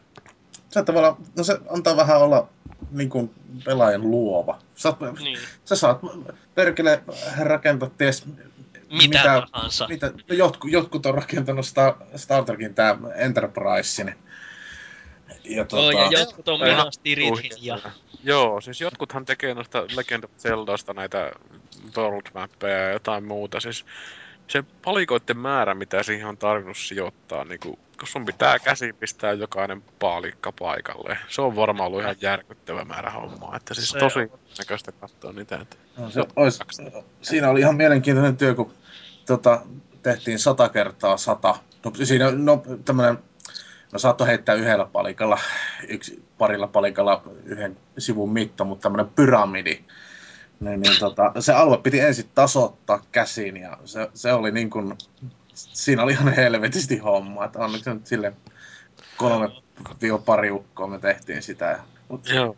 Siinä tommonen yhteisöllisyys silleen, että ei tarvi selvinpäinkään aina rakentaa, että voi sitten jauhaa paskaa ja mennä Mm, mm. varmaan Joo, siis si- siellä tulee itse justiinsa yön pimeinä tunteina, jos ei oikeasti ole mitään muuta, niin vittu mennään sinne sekoilemaan. Ja viimeksi mitä tuli itse tehtyä, niin tota, mä tein tämmöisen Batmansionin. Ja siihen, siitä sitten, sieltä lähtee semmoinen kuilu tämmöisen niin kuin, miksi sitä nyt sanoisi, tämmöiseen maanalaisen huoneeseen, jossa on semmoinen järjettömän kokoinen UFO maan alla siellä. Saatana, louhittiin semmoinen ja räjäyteltiin järjetön tota, onkalo sinne ja sitten rakennettiin semmoinen lentävä Joo, lautanen. että se on, Minecraftia oikein tajua, jos se sitä kokeilee. Ja se, kun Niin. kokeilee, pitää kokeilla niinku useampi tunti. Joo. Et se ei ole semmonen, että "Ää, kokeilen tätä ja jos se ei iske, niin mä menen lyömään itteni päähän. Että... se on vähän semmoinen, että se, että se, niin se koukuttavuus on siinä jotenkin, että pääsee luomaan. Että vähän Joo, se, se on totta. Mm. Mekin käytettiin yksi yö neljä tuntia kolmen hengen porukassa, niin tota tehtiin semmonen sata kertaa sata labyrintti. Jota Teemu sitten yritti yhdessä vaiheessa ratkoa ja siltä meni hermot ja luovutti. Niin en siis minä. Joo, kyllähän siinä se on just, että voi tehdä tuommoista källiä tai jotain muuta. Että mä itse varmaan tekisin jotain ansoja jatkuvasti siellä. Että... Joo, siis mehän tehtiin sinne yhdelle, yhtä tyyppiä varten semmonen ansa, että oikein omistettiin sille se. Mutta eikö siinä ole sellainen, että kun sinä kuolee, niin sinä menettää oikeasti jotain? Siinä menettää kaikki tavarat, mitä sä oot kerännyt Joo. aikana. Mä muistan, kun yksi kaveri sitä sitten näytti, että nyt katsotaan vähän tätä Minecraftia. Tietysti huppelissa siinä oltiin. Kuolemahan sitä tuli ja niin poispäin. Että siinä sitten... Aamulla kadutti. No joo, sen verran mitä kaduttaa, mutta toisaalta se on semmoinen niin lepposa peli, ettei siinä paljon jaksa stressata. Että uudestaan vaan hommi. Et en minäkään varmaan tuota muuten pelailis, ellei nois ilmatteeksi saanut. Ilmaiset pelit kelpaa aina. Ilmaiset Niin. pelit on parhaita pelejä. Kyllä.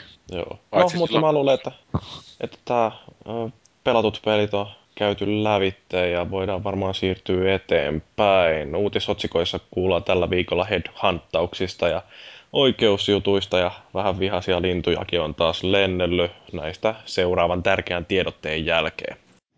It's okay to not like things. It's okay, but don't be a dick about it. It's okay to not like things. Don't be a dick about the things you don't like. Okei, ja sitten uutisissa tosiaan meillä löytyy paljon kaikenlaista mielenkiintoista asiaa. Siellä ainakin ensimmäisenä oli tämä headhunttaus, minkä Microsoft teki, että sieltä lähti tämä Peter Molyneux menemään, niin sitten saman tien melkein ilmoitettiin, että entinen Sony Computer Entertainment Europein johtaja Phil Harrison, joka kävi tuossa piipahtamassa muun muassa Atarilla välissä, niin tulee nyt sitten vetämään tota, Microsoftin Euroopan toimintoja, että ei, ei ihan samaan paikkaan, mutta kuitenkin, että kun Molineux häippäsi sieltä johtamasta Euroopan pelistudioita, niin nyt Harrison vetää koko Euroopan toimintoja, että Phil Harrison oli sille ihan sy- sympaattinen kaksimetrinen kaveri, joka uh, aika hyvää työtä teki tuolla Sonin leivissä, huolehti, että löytyi paljon kaikkia mielenkiintoisia yksinoikeuksia, muun muassa nämä kaikki Little Big Planetit ja Heavy Rainit ja muut tällaiset on Harrisonin jäljiltä. Ja nyt tähän, mitä Microsoft meinaa kai tällä siirrolla tehdä, että saisi nostettua vähän Xboxin profiilia Euroopassa. Niin, onhan se mölinöö vähän semmonen, että en tiedä kuinka nopeasti se niin oli tämä lähtemispäätös sitten tehty sen lauselman jälkeen, kun eikö se sanonut, että ei se uusi Fable oikeasti ollut kovin hyvä. Että Mitä he? Sanoiko näin hehkutuksen maailmanmestari? Tai no, Joo, no, kyllähän näinhän se se- aina se peruuttaa aina nämä. Niin, Niin, siis ja se toisaalta kun se on, eikö se kun ranskalainen on, niin kukaan nyt niitä ikinä mikään kuuntele, että ehkä sitten oikeasti tarvii joku muu hakea tähän euro. Mä ymmärtäisin, että vaikka sillä on ranskalainen sukunimi, niin se on kuitenkin ihan britti. Brittisen muut. Ai jaa, mä ei ole sitten semmonen juttu niinku tossa Herkule Poirotissa, että se aina korostaa kaikille, että minä en ole ranskalainen, minä olen tongalainen oikeasti. Mm. No. no mutta mitä mieltä te olette tollasesta, koska siis että Harrison tulee johtaa Euroopan toimintoja, koska Microsoftillahan on selkeästi ongelma siinä, että niiden koko strategia oikeastaan tuntuu pyörivän Pohjois-Amerikan ympärillä ja siinä Eurooppa ja Japani jää sitten jalkoihin, kun amerikkalaiset nauttii kaikista ESPNistä ja Huluista ja Netflixeistä ja tällaisista ja täällä Euroopassa niin kiroillaan, että miksei Suomessa saa ohjata Kinectia omalla äänellä. Joo, no ei se, ei se varmaan tota niin kuin, mikään huono asia ole, että se, mä oon huomannut samaa, että tästä vähän niin kuin jäähän pois potentiaalista niin sanotusti. Mm. Tota, Joo, kyllä täytyy kuitenkin vähän katsoa ajan kanssa, että jääkö tästä tämmönen, tämmönen piirien promotus, että kaikki tämmöiset nörtit, mitkä lukee jotain kaffia tai jotain muuta, että "Öö, siellä on Harrisonin jes, ja sitten mitenkä se sitten näkyy kuitenkaan tuolla massamarkkinoilla, että tuleeko tänne hulut ja mitä sulut vai mitkä ne on ne leffapalvelut. muut vastaavat. Että se tietysti... No, siinä on nämä kaikki tekijänoikeuskuviot tietysti, mitkä vaikuttaa tuohon, mutta siis mä oon sitä mieltä, että Harrisonin palkkaaminen Microsoftille, niin se on ihan törkeen kova juttu. Et, uh, Mielestäni siinä on kuitenkin yksi lahjakkaimpia tyyppejä, mitä Euroopassa on nähty, ja se, että kun Harrison häippäsi Sonin leivistä, niin aikamoinen tyhjiö jäi tänne. Et ei sitä oikein pystytty täyttämään, vaikka... Niin, no varmaan siihen voi todeta, että ei ainakaan huonompaan suuntaan voi mennä. No ei voi mennä. Joo. Ja kyllähän Microsofti nyt varmaan ne voi yrittää jotain sisältöä saada tännekin, että on sitten jotain uutta nähtävää, koska sitten seuraava uutinen on tämä, että Microsoft on ilmoittanut, että Xbox 360 seuraajaa ei nähdä tämän vuoden E3-messuilla. Niin, onhan se mun mielestä vähän huono ajankohta, kun ajatellaan, että mikä se yksi myyntivaltti on, niin se on niinku se, että se ei ole Wii U, joka tulee nyt kohta ja sitten ajatellaan sitä tilannetta, että jos Microsoft pykäisi joku konsoli, mikä on suurin piirtein samantehoinen kuin joku Wii U tai nykykonsoli, niin ei se mun mielestä oikein niin kuin näpäytys mihinkään suuntaan tai edistys mihinkään suuntaan. Että kyllä sen tarvii olla selkeästi niin kuin seuraava konsoli, että tehkööt rauhassa vaan. kyllä se varmaan tietynlaisia paineita muodostaa. Että Nintendolla oli hyvä taktiikka, että nyt uusi konsoli, niin siellä kyllä varmasti on asioita mietitty Sonilla ja tota, Xboxilla, että Niin, kunhan vaan ei sitten mene siihen, että miettivät liikaa niin Sony ja pynttäävät jonkun sellin pihalle, että niin kuin kaikki kärsii sen kanssa, että tekee vaan sillä, mikä toimii, että sitä pyörää tarvitse uudestaan, jos sitä tehdään joku kolmio, millä kaikki ajaa munat kusessa, että niin. ei se ole semmoista niin kuin pitkän kan, tai semmoista niin kuin järkevää ajattelua oikeastaan, että tehdään niin kuin auto, joka eteneekin niin kuin poikittaa eteenpäin ja halutaan vaan sen takia, että ollaan erilaisia tai jotain muuta sitten siihen tehdä. Että sama, siis konsoli, lyötte vaan sinne jatkokehiteltyä rautaa, että näytöohjaimet ei saatana huua kuin joku päätön lapsi ja jotain muuta siihen. Se on ihan next gen ja se. Joo, no siis Wii Usta kun nyt puhutaan, niin siitähän on ollut kanssa vähän uutisia, että tämä Mark Rain, joka siis johtaa Epickiä, joka on tunnettu tällaisista pikkujulkaisuista kuin Gears of War ja Unreal Tournament ja myös tekee tota Unreal Engineä, niin Mark Rain uskoo, että Wii U on kova juttu. Öö, uskotteko te? En mä ainakaan itse jaksa siihen uskoa, että varmaan joku marginaalisen ostaa ja se menee sitten ihan hyvin ja tälleen, mutta tota, en tiedä. Pääseekö Nintendo vielä tänä, tällä konsolilla sitä omasta brändistään irti, että tähän mennessä se on ollut sitten, että aikuiset pelaajat on pelannut ne pelit pelisen muualla, että tai että on yleensä oltava kaksi konsolia. Että on Mm. oltava Wii Marioiden takia ja sitten jos halutaan pelata jotain kottoa tai muuta paskaa, niin sitten on oltava joku boksi tai muu. Että, Mm. yeah. Niin no, Michael Pachter ei myöskään usko siihen, että Wii U menestyy hirveän hyvin ja tästähän tuolla meidän foorumilla Mahevkoro on sitten taas kommentoinut, että minusta on positiivinen merkki, että Pachter ei usko Wii U:hun.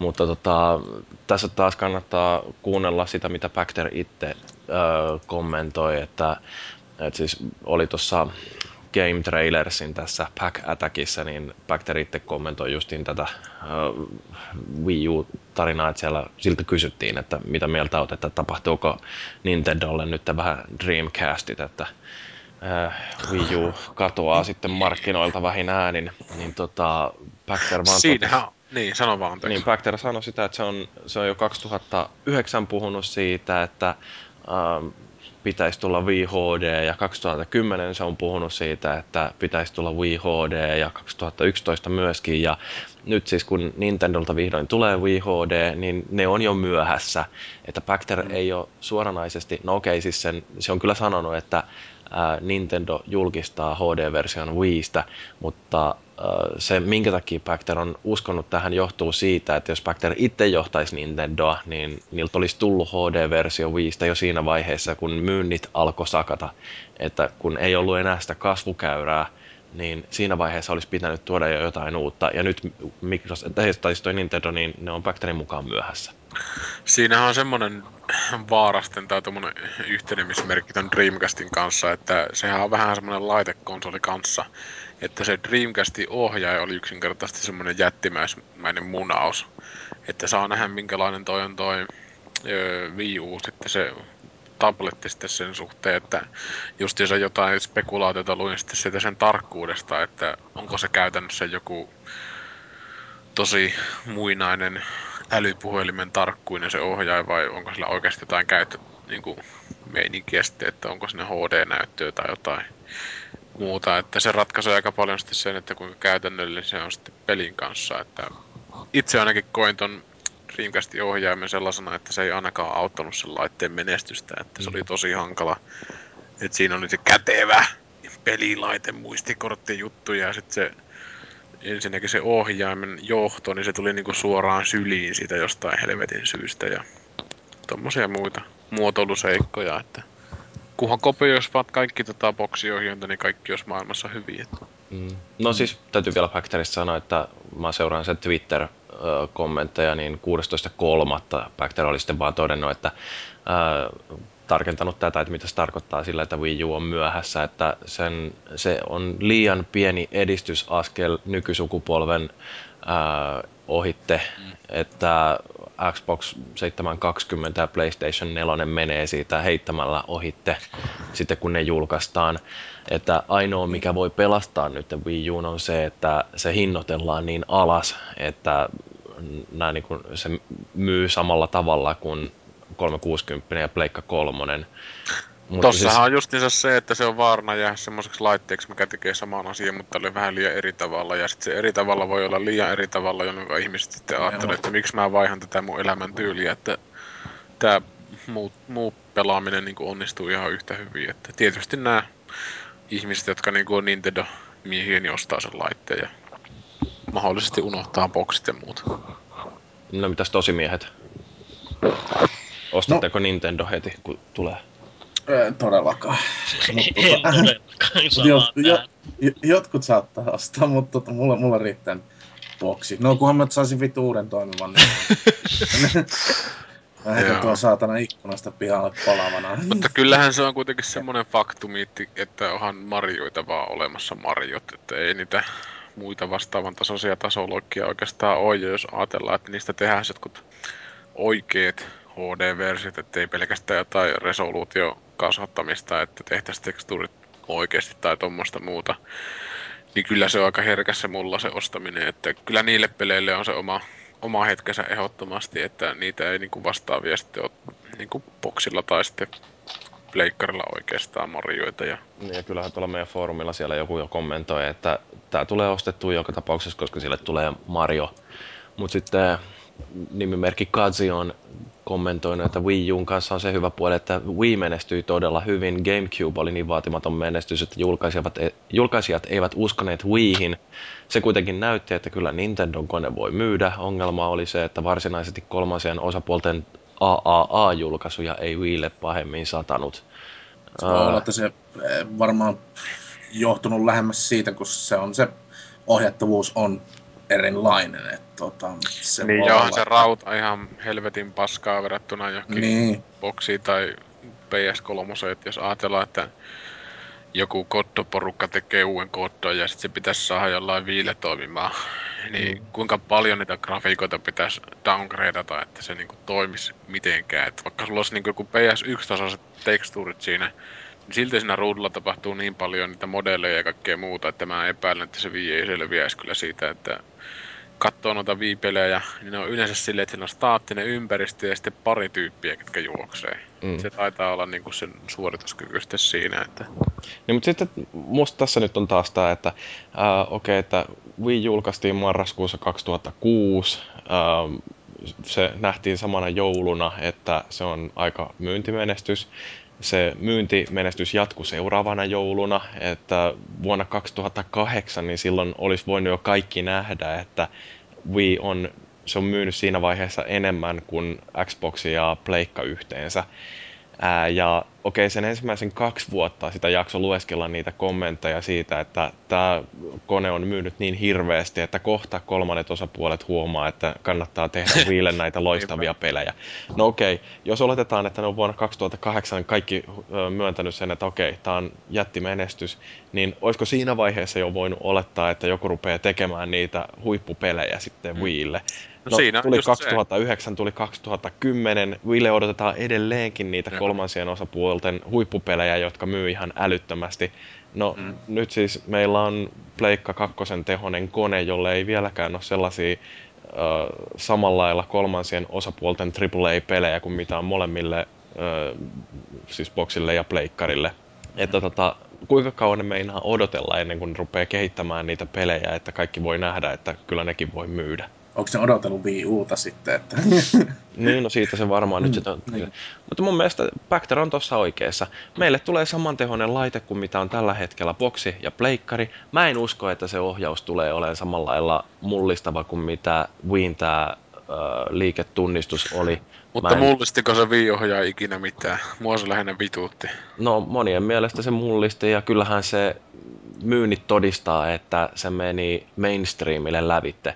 Mutta mä oon sanonut tämän aikaisemminkin. Mainstream osti yhden Wiin, minkä takia ne ostaisi toisen. Ne on pelannut sitä tennistä ja ihan tarpeeksi tällä uudella lätkällä ei pysty pelaamaan tennistä yhtään sen paremmin. Mutta toisaalta kun ne on tuttunut, tai niin kuin tavallaan päässyt sisälle tuohon Nintendo-hapitukseen nyt, niin ehkä ne on kynnys ostaa uusi Nintendo, jolla on uusi jippo, niin on matalampi kuin se, että ne taas ostaa jotain tuntematonta, kun kuitenkin ne on tykännyt sitten sitä Viin Vinsetistä. No kun mä en usko sitten taas tohonkaan, että toi... Um, että siis ihmiset, jotka on ostanut sen Win sen takia, koska se uh, Wii Sportsin tennis ja uh, keilan, keilailu ja tällaiset, niin ne näytti niin hauskoilta. Niin kun niille menee ehdottamaan, että ostaisiko uuden pelin tälle Wiille, niin on sillä että mulla on sillä jo peli. Että mihin mä tarvin toisen pelin. Ja se on nähty nyt se juttu. Uh, onko enää tällä samalla mainstream-yleisöllä mielenkiintoa ostaa uutta pelikonetta. Mutta toisaalta tuossa on sitten myös semmoinen vinkkeli, mitä voi ajatella, että kun nykyään alkaa kaikilla olemaan älypuhelimia, ja mm-hmm. sitten jos ohjainta on niin kuin älypuhelimen niin kuin tyyppinen, että mitenkä se sitten tavallaan markkinoi sitä laitetta niin kuin vähän alitajuisesti ihmismassoille sitten siinä, että no, mutta se on onnet... mulla on konsoli, mitä mä pystyn ohjaamaan älypuhelimella, tämä on, tämä on hienoa, tämä on tulevaisuus. Mutta se on onneton resistiivinen näyttö, mikä siinä on, että siinä niin, ei ole niin. esimerkiksi tota multitouchia ollenkaan.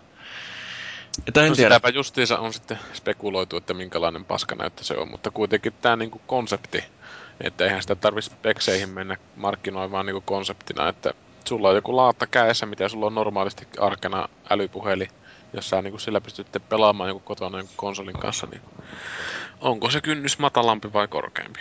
No, mä en usko, että Wiille tai Wii Ulle nähdään äh, kolmansien osapuolten yksinoikeus AAA-pelejä. Ähm, tuleeko sille... Ei ainakaan yksioikeuspelejä, että Joo, että, ei todellakaan. Että... että ainakaan niistä sen menestys ei tule millään lailla riippumaan. Mutta Microsoftillehan ei riitä enää edes AAA, että nyt täytyy olla nelois A. Että Niin. taas oli löydetty joku työpaikka tai työhakijaa etsittiin tekemään AAA kuin Quadruple A-peliä. Niin kohta on kaikki aakkoset pelkkää aata, niin ei tarvi Niin. mitään Niin, muuta tehdä, kun huutaa vaan! Joo. joka paikassa. Paavi oli löytänyt vaan tällaisen uutisen tosiaan ja ihmetteli, että onko tämä nyt sitten seuraavan sukupolven projekti, mihin tämä 4A viittaa, tai sitten se pelin budjetti on niin saatanan iso, että niillä rahoilla voi ostaa ylimääräisen Aan lehdistötiedotteisiin, tai sitten Microsoft varasti sen ylimääräisen Aan Obsidianilta. Niin. Tämä kuulostaa nyt ihan siltä, että okei, että nyt, nyt pistetään niinku pökkää pesään ja pelien tota, tekemiskustannukset nousevat yhden aan verran. Mm. Se on aika jännä juttu, kun vähän aikaa sitten oli siitä spekulaatiota, että enää ei pelifirmojen niinku, kannata tehdä AAA-pelejä, koska pienet pelitalot, mitkä tekee jollain parilla mäyriksellä jonkun pelin ja saa 10 miljardia sitä rahaa, niin se olisi niinku pienestää pelin tekemistä vähän uuteen suuntaan. Mutta jos nyt sitten tehdäänkin taas tämmöistä niinku isompaa, isompi jo isompi, niin se on taas se, että vanha kaava voittaa sitten sen systeemiä.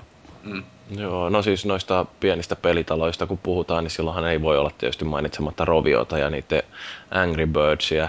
Ja siitä oli kanssa juttua, että Rovio oli muistanut tällaista yhtä ää, autistista fania, että semmoinen, tämä oli ihan symppis tarina, ää, löytyy tuolta Juu. pelaajalehden uutisista, niin tämmöinen nuori jamppa, joka on siis kärsii Aspergerin oireyhtymästä ja oli tota, innostunut ihan täysillä tästä nyt sitten, kun julkaistiin tai ilmoitettiin Angry Birds Spaceista ja tämä oli sitten tämä poika nimeltä Bug, niin se oli häirinnyt sitten porukoitansa sillä, että se oli suunnilleen aamusta iltaa hehkuttanut monena päivänä, että jee jee, että lisää Angry Birdsia ja sitten se oli jossain vaiheessa tajunnut, että toi alkaa käydä ehkä niin kuin vanhempien hermoille hiukan tämä mesoaminen, niin se oli sitten kirjoittanut ruutupaperille tehnyt sellaisen ää, söpön morning newsletterin, jossa oli sitten tieto siitä, että Angry Birds julkaistaan 22. maaliskuuta ja tällaista.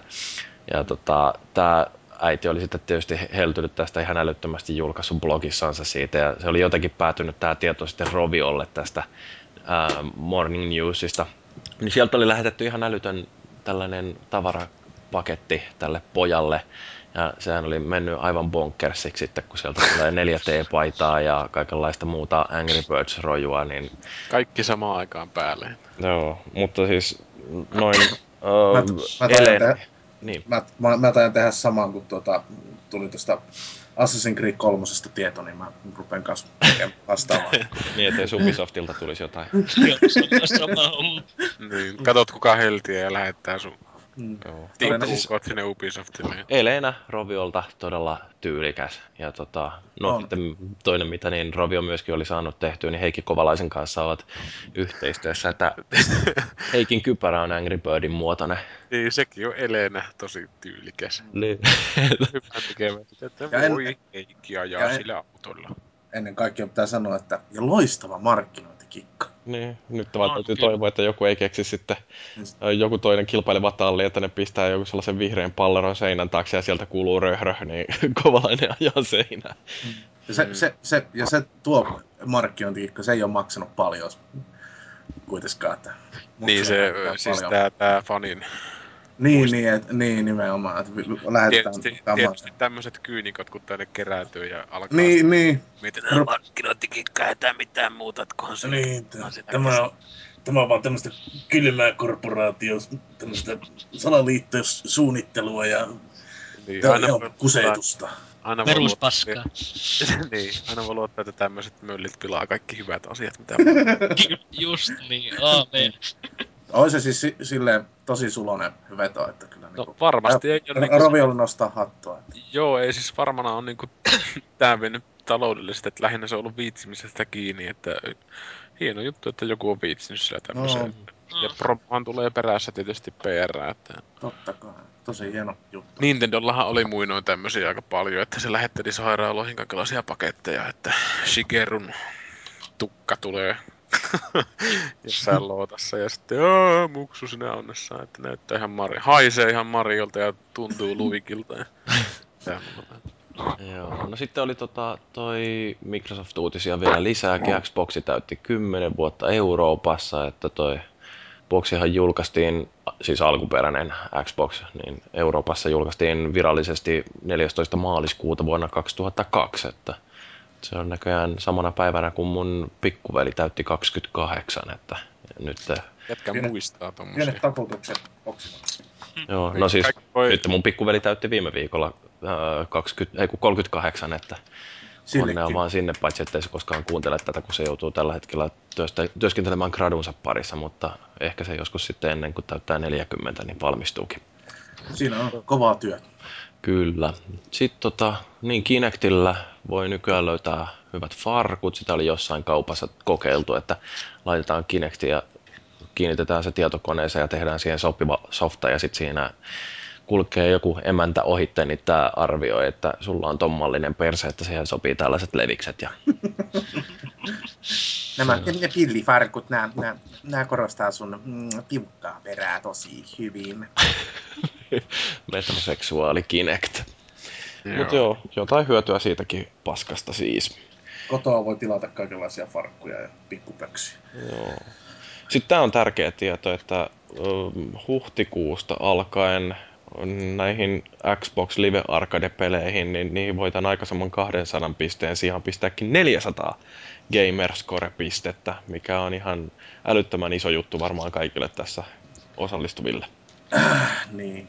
Ketkä niitä pisteitä kerää ja ketkä ei. Et Joo, ja kesäkuusta alkaen tosiaan XPA-peleissä on pakollista olla 400 pistettä, että nyt sinne täytyy sitten studioiden kehitellä syitä, että millä annetaan lisää pisteitä pelaajille.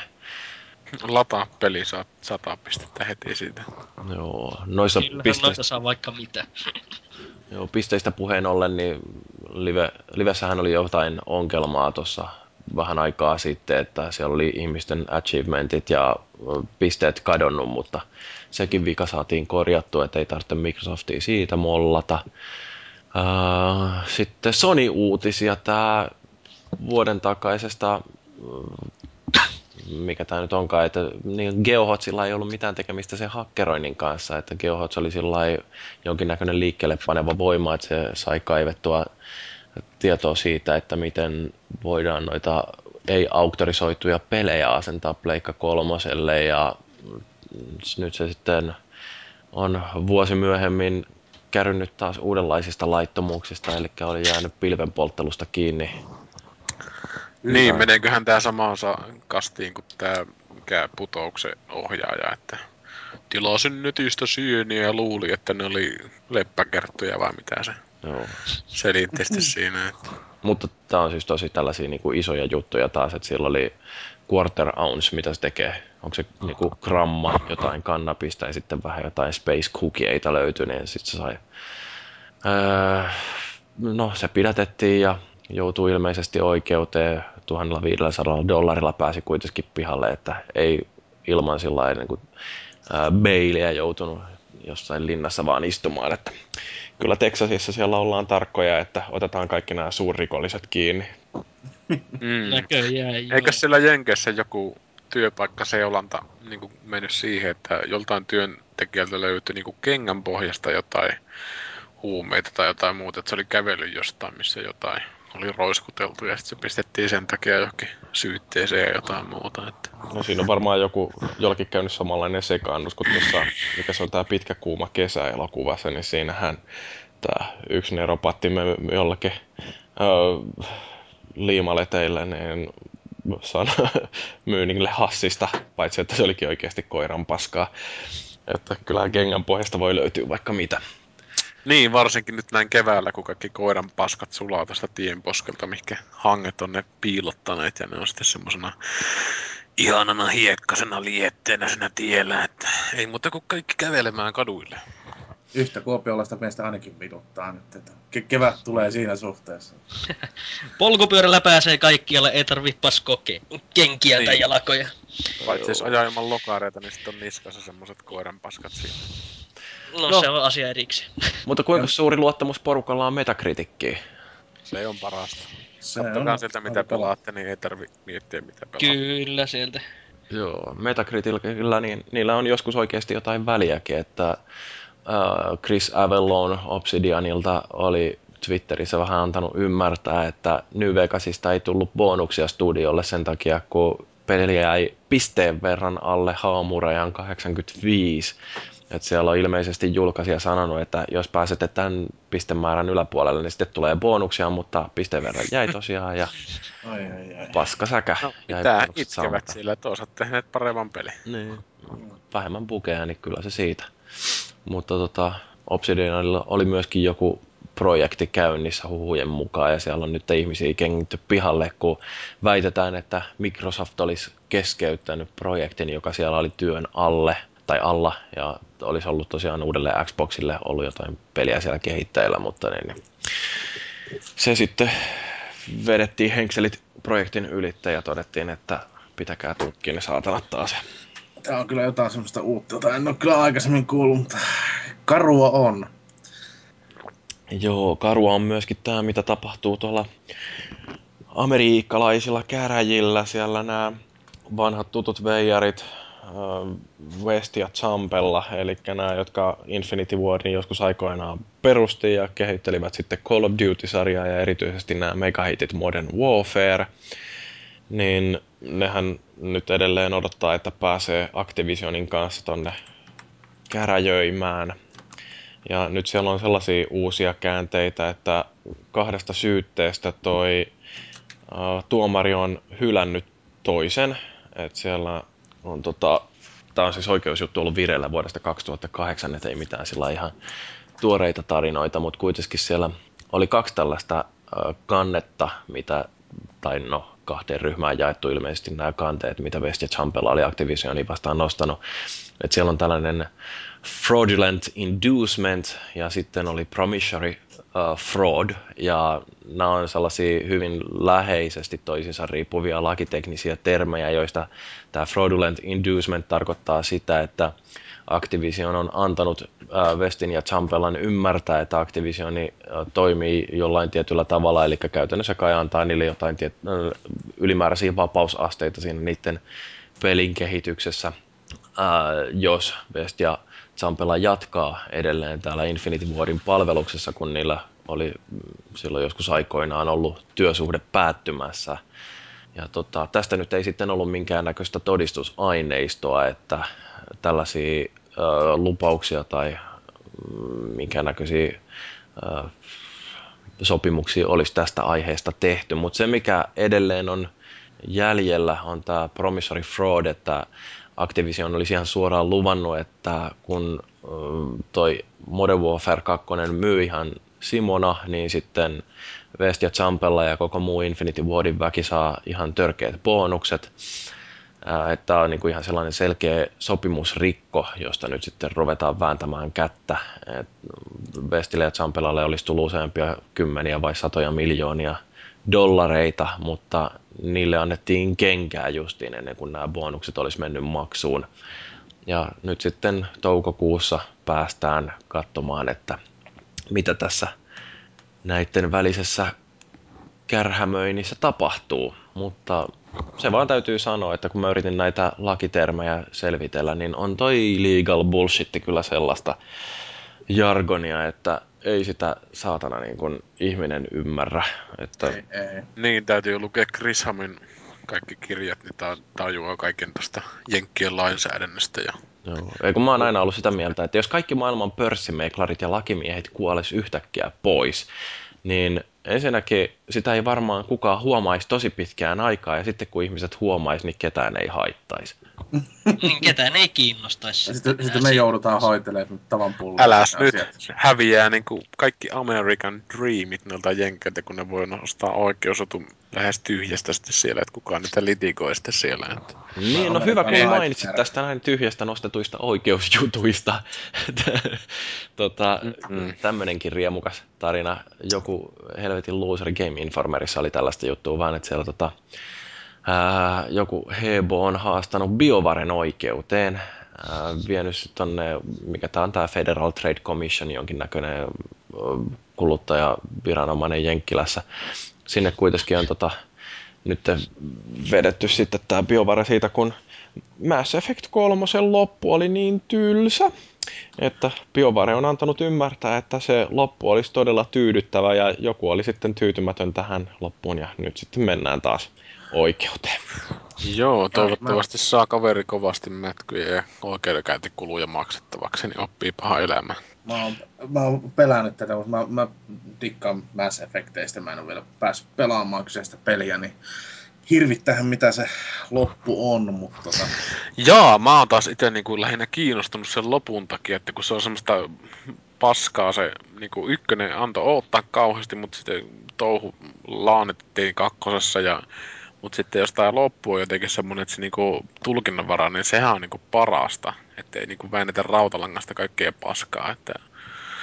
Mutta kyllähän se ymmärtää, että ihmiset oppii niinku vaatimaan tietyiltä joltain asioita niinku eri, tai niinku eri, tuolla tota, ö, erilaisia juttuja. Että sitten jos ajatellaan, että tulee joku leffa, mikä ei olekaan semmoinen paikasta A paikkaan B, vaan meneekin paikasta A paikkaan C, niin sittenhän sitten ollaan ihan kusessa ja ostettu joku toinen tuote, mitä on totuttu. Ja kyllähän sitä nyt oikeuteen pitää haastaa heti. mutta jos se on ollut niin sanotusti tämmöinen läyhä, tai miksi se on sitä, että sitä niin kuin, totta kai ne jättää niin kuin, mä en tiedä tosiaan minkälainen se loppu on, mutta jos se jättää tietynlaisen niin kuin, mahdollisuuden jatkoa varten, niin totta kai siinä ajatellaan vähän niin kuin rahallisestikin, että voi se jatko-osa tullakin, että No tota, mä oon jonkun verran kanssa tota juttua nyt vähän lukenut ja ilmeisesti se homma kuitenkin kiteytyy siihen, että niillä sun aikaisemmissa pelillä, peleissä tekevillä ratkaisuilla ei ole mitään merkitystä sen lopun kanssa. ah, Tai no mitään ja mitään, mutta aika vähän. Että tota, älä hirveästi varsina- spoilaa. Joo, sama homma mullakin on Mä pää. en ole pelannut sitä itse, enkä ole lukenut sitä juonijuttuja ihan sen takia, että en sitä itse. Mutta siis juttu kuitenkin on siinä, että niillä valinnoilla ei ole kauheasti vaikutusta, eikä sillä niinku varsinaisesti, että se loppu olisi jotenkin huono tai niinku semmoinen, että se ei on niinku semmoinen täyttävä. Että alun perin se juttu alkoi siitä, että niillä vai- valinnoilla ei ole kauheasti vaikutusta tai painoa, mutta sitten tietysti netti kanssa lähti siihen mukaan itkemään, että kun netissä on kiva anonyymisti itkeä, niin paska loppu ja tommosta, että Hmm. ihmiset itkee, kun ihminen on niin onneton eläin. Näin se on. Älkää itkekö, perkele. Joo, ja kohta Kestä. ei ole itkuun aihetta, kun 15. toukokuuta julkaistaan. Haluko Sa- Mursu hehkuttaa tätä? Joo, jo. kaikki tota Sean Connery-ystävät, jotka Deckard Kanea palvoo, niin ei muuta ennakkotilaukseen Diablot ja olkaa onnessanne, että mitään muuta ette tarvitse koskaan enää pelata, paitsi sitten tietysti kun on tää luotettu Blizzardin palvelin huolto, niin voitte sen aikana pelata sitten Dark Soulsia. Että. Mutta onko tää nyt tulossa muuten konsoleillekin? No siitä ei ole virallista tullut. Onhan näitä poru konsolitiimiä etsinyt ja tälleen, mutta tota, mä en itse oikein jaksa uskoa, että se tulee ainakaan lähimmä parin vuoden aikana, että voi pikkasen vierähtää sitä aikaa, mutta Mm. onneksi on PC. Onneksi on PC ja tuota ollaan odotettu jo jonkin aikaa, voi sanoa. Niin, Juu. Vielä tulee kyllä odoteltua, että en oo ihan heti hommaamassa, koska no, budjetti on mikä on.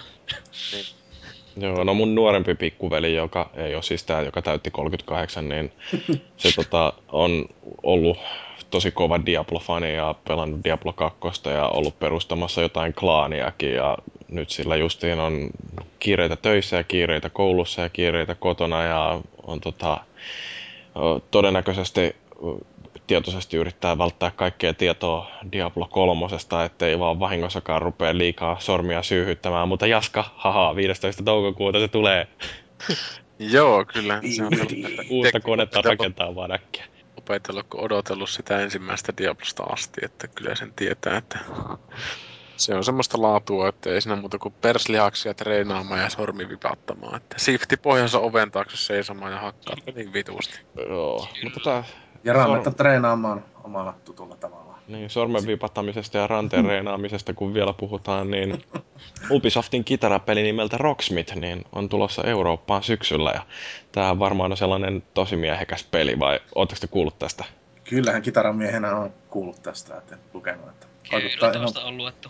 mielenkiintoiselta tosiaan, mitä nyt kuvankaappauksen videota nähnyt, niin aika haastavalta silleen näyttää. To, to, tosi, tosi monimutkaiselta, että voi, voi, voi kaikki nämä gitarhirojen ja rockbändien soittajat viskata niin kuin ne ennakkoluulot helvettiin, että se olisi niin kuin helpon näköistä, mutta tota, siinä tulee niitä raitoja vähän enemmän niin kuin hoidettavaksi. Että ei ole pelkästään neljä vitun nappulaa. Että Joo, Eli mitään muuta periaatteessa, jos osaat Rocksmithillä soittaa jotain, niin oot parempi soittamaan kuin Steve Vai tai Aleksi Laiho tai jotkut muut jatsi kikkelimiehet. Että, Saint Sanders. öö, ei se Täytyy, täytyy varmaan joskus laittaa näitä Steve Vai Shreds-videoita sitten jonnekin jakoon, mutta tota, Niin joo, tosiaan joo. Shredsit, ne on mahtavia. Ne on ihan saatana hauskoja, mutta tota, noin, niin, joo kyllä, ei, täytyy varmaan jonnekin Fatser-musiikkiin mennä ja ostaa sieltä joku hieno Fender Stratocaster ja sitten tota, äh, hankkia Rocksmithia ja ruveta reenaamaan kitaraan soittoa ihan Ensimmäisen oikeesti. keikan jälkeen lyöt sen telkkarista läpi, että thank you, good night! tota, aivan tänä iltana ei katsota putousta. poltat sen Stratocasterin siellä satana olohuoneessa. Ah. Joo, se ei mitään, eikö se ole niin Tästä viikon lähde. reenaa, niin sitten on melkoinen Jimi Hendrixi. Sitten Live Fast and Die Young, teet semmosen joku kitaran kieli itsemurha sinne samalla. Joo, ihan vitu hyvä idea. Mutta tota, niin, no mä luulen, että uutiset oli siinä, jos ei joku halua keksiä vielä äkkiä tähän jotain ihme-uutista. Öö, no siitä, siitä Epic Mikki-peli kakkosesta. Aika jännä juttu, semmonen vähän epäsuora, että toi Warren Spectori oli jossain kovasti huosteltu, että minkälaista on tää pelin kehittäjän elämä, ja sitten oli itkenyt, että oh, kun Deus Ex on hieno toi Human Revelation, ja sitten se oli pelannut tuon Heavy Rainin, mutta sitten siinä samalla sitten totesi, että nykyisessä pelissä on niin kuin maailmanlaajuisesti 700 henkilöä työstämässä. Jos ajatellaan, että ne ei ole mitään hemmetin kioskin pitäjiä tai muita mainoslogistiikkatrokareita, vaan niin kuin pelin kehittäjiä, jotka on Epic Mikki kakkosen parissa, niin voisi olettaa, että 700 ihmisillä saa aika näyttävän peli, jos ei muuta. Joo. Ai niin, peliprojekteista vielä täytyy varmaan sekin mainostaa, että Wasteland 2 nyt sitten tulee ihan oikeasti projekti. Minäkin iskin 30 dollaria siihen ja odotan saavani erinomaisen pelin joskus ensi vuoden lokakuussa. Niin näitä Kickstartereita vai mitä se oli? Kyllä. Joo, mä sen verran luin, että se on joku The Original Post-Apocalyptic. No se on peli, johon perustuu Falloutit. Että, ja nyt tosiaan niin kuin Wasteland 25 vuotta myöhemmin nähdään sille vihdoinkin jatko-osa ja mä ihan avistuksen verran kusen hunajaa, kun tulee sellainen vuoropohjainen ylhäältä päin kuvattu ihan vanhan kunnon ajan roolipeli. Ja sit se on Post-apokalyptinen. suoraan niinku sillä tasolla, mitä sä 25 vuotta sitten pelasit sitä, että No, mä kattelin tuolta Abandoniasta, niin siellä oli screenshotteja siitä Commodore 64-pelistä, mitä se oli silloin joskus 86. Ja siis se oli, silloin pelattuna se oli ihan törkeen hyvä peli. Kyllähän se nyt näyttää vähän karulta, mutta toisaalta ehkä se päivitetään se mekaniikka tälle päivälle. Mutta mä toivoisin kyllä, että ne tekis vielä jonkinnäköisen sellaisen uusintaversion siitä alkuperäisestäkin. ehkä No se tulee bonuksena siihen, että siinä pelissä sillä jätkällä on joku älypuhelin, millä se pystyy pelaamaan sitä ekaa. Se olisi aika mielenkiintoinen tap- ratkaisu kyllä. Hei, nyt katsomaan, että löytyykö mun Androidille jotain 64-emulaattoria ja sille Wastelandi vittu meinaa sitten ei tö- töistä tulisi enää yhtään mitään. Niin. Jos löydät, niin mulle. Kyllä. Okei, no mut hei, se oli uutiset. Viikon aihe seuraavaksi aiheena tosimiehet ja tosimiesten pelit. Eli ei muuta kuin kalja käteen ja käsi munille. Kaveri munille. I'm a lumberjack and I'm okay. I sleep all night and I work all day. I cut down trees, I skip and jump. I like to press wildflowers. I put on women's clothing and hang around in bars. He cuts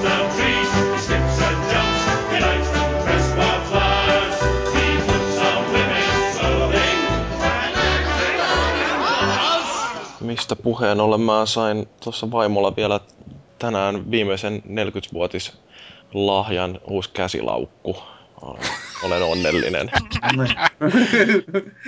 Joo, sinne kyllä kehtaa sen vitan laittaa sitten. että- Kyllä, kyllä. Mutta tota, hei, ruvetaan puhua tästä äijyydestä, että mitä se on se äijyys. Mä foorumilta poimin tällaisen nisupullan kommentin nyt alkuun, että kyllä olette nyt aiheen keksineet, ensin pitäisi määritellä, mitä on äijyys. Täällä se tuo mieleen metsäsuomalaisen, jolle kaikki vieras uusi asia on lähtökohtaisesti torjuttava ja perijuurin hävitettävä.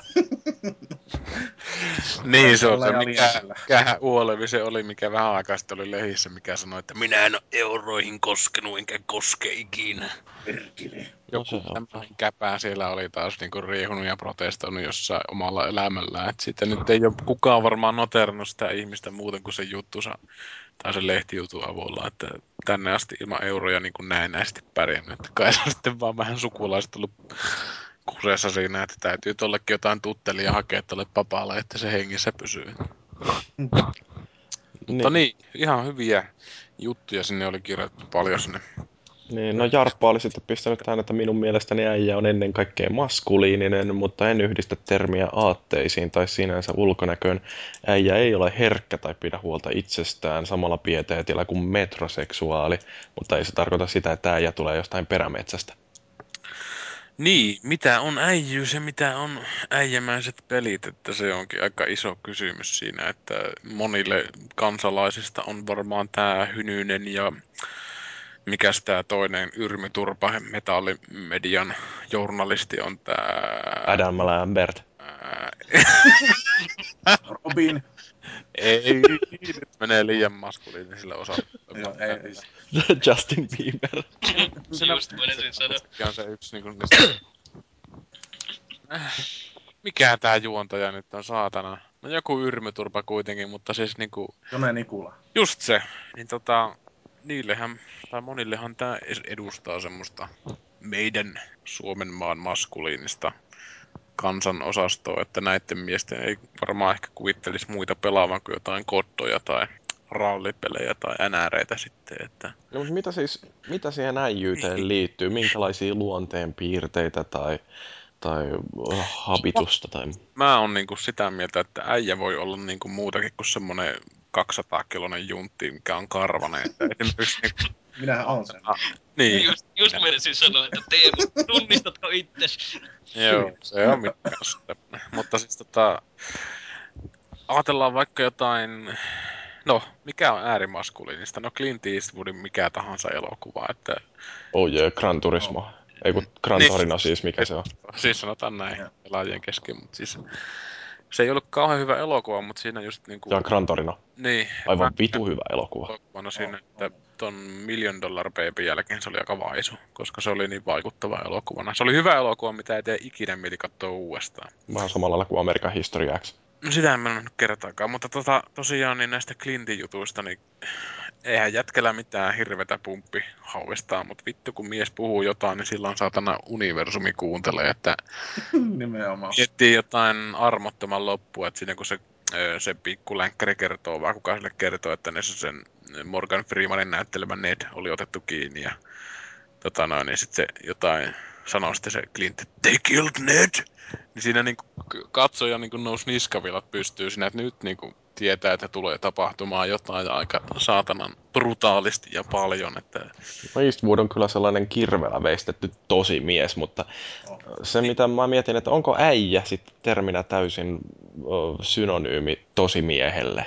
No, siis mun mielestä tommonen, siis se mitä mä ajattelen niinku tommosena äijyytenä on just on semmonen niinku vähän niinku tommonen itsepäinen ja sitten sellainen, mikä tekee semmoisia hommia, mitkä muut välttäis, koska ne on hankalia tai vaikeita. Että siis justiinsa tehdään tommonen joku homma, mitä niinku voi sanoa, että vittu on tosi äijä, että teki tommosen jutun, että muut varmaan niinku teki sitä systeemiä siinä, että ei se oo niinku, onko joku vitun Schwarzeneggerin äijä jossain kommandossa? Ei. Se on lähinnä joku surkuhupainen, niinku parhauttahan joku Schwarzeneggerin kommando on, mutta siis ei se ole äijä siinä elokuvassa. Että sitten se on asenne, se on semmoinen alkukantainen brutaalius ja semmoinen jäyhyys ja semmoinen, Joo. Jääräpäisyys. just semmoinen, että niinku uskotaan siihen omaan juttuun ja tälleen sitten Ja muulle haastetaan vitussa. Kyllä. No ehkä ei niin, kuin niin vulgaaristi kuitenkaan haastatella muille. Siis, pysty siinä. Clintillä on aina ollut se, että eihän se niinku hirveästi mainosta sitä se omaa maailmankuvaa, että lähinnä vaan tarkkailee sen oman linssinsä läpi niinku sitä että muut ihmiset tekee jostain Mm. noista papiljoteista tai jostain muusta, ja sitten miettii, että onneksi asiat voi pistää niinku vinkkeliin ja ajatella, että on paljon pahempiakin asioita maailmassa. Että justiinsa tämä Gran Torino oli siinä mielessä hyvä, että se alleviivasi koko ajan sitä Clintin tämmöistä äijämäisyyttä meininkiä. Että se on ihan mielenkiintoista nähdä, että kun ne tekee se uuden hemmetin reality-sarja jostain Eastwoodin perheestä, niin että onko se Clintti oikeasti siinä mukana, että onko se sitten semmoinen äijä kotona oikeasti, että tuijottaa jotain kurkkua pöydällä kotona.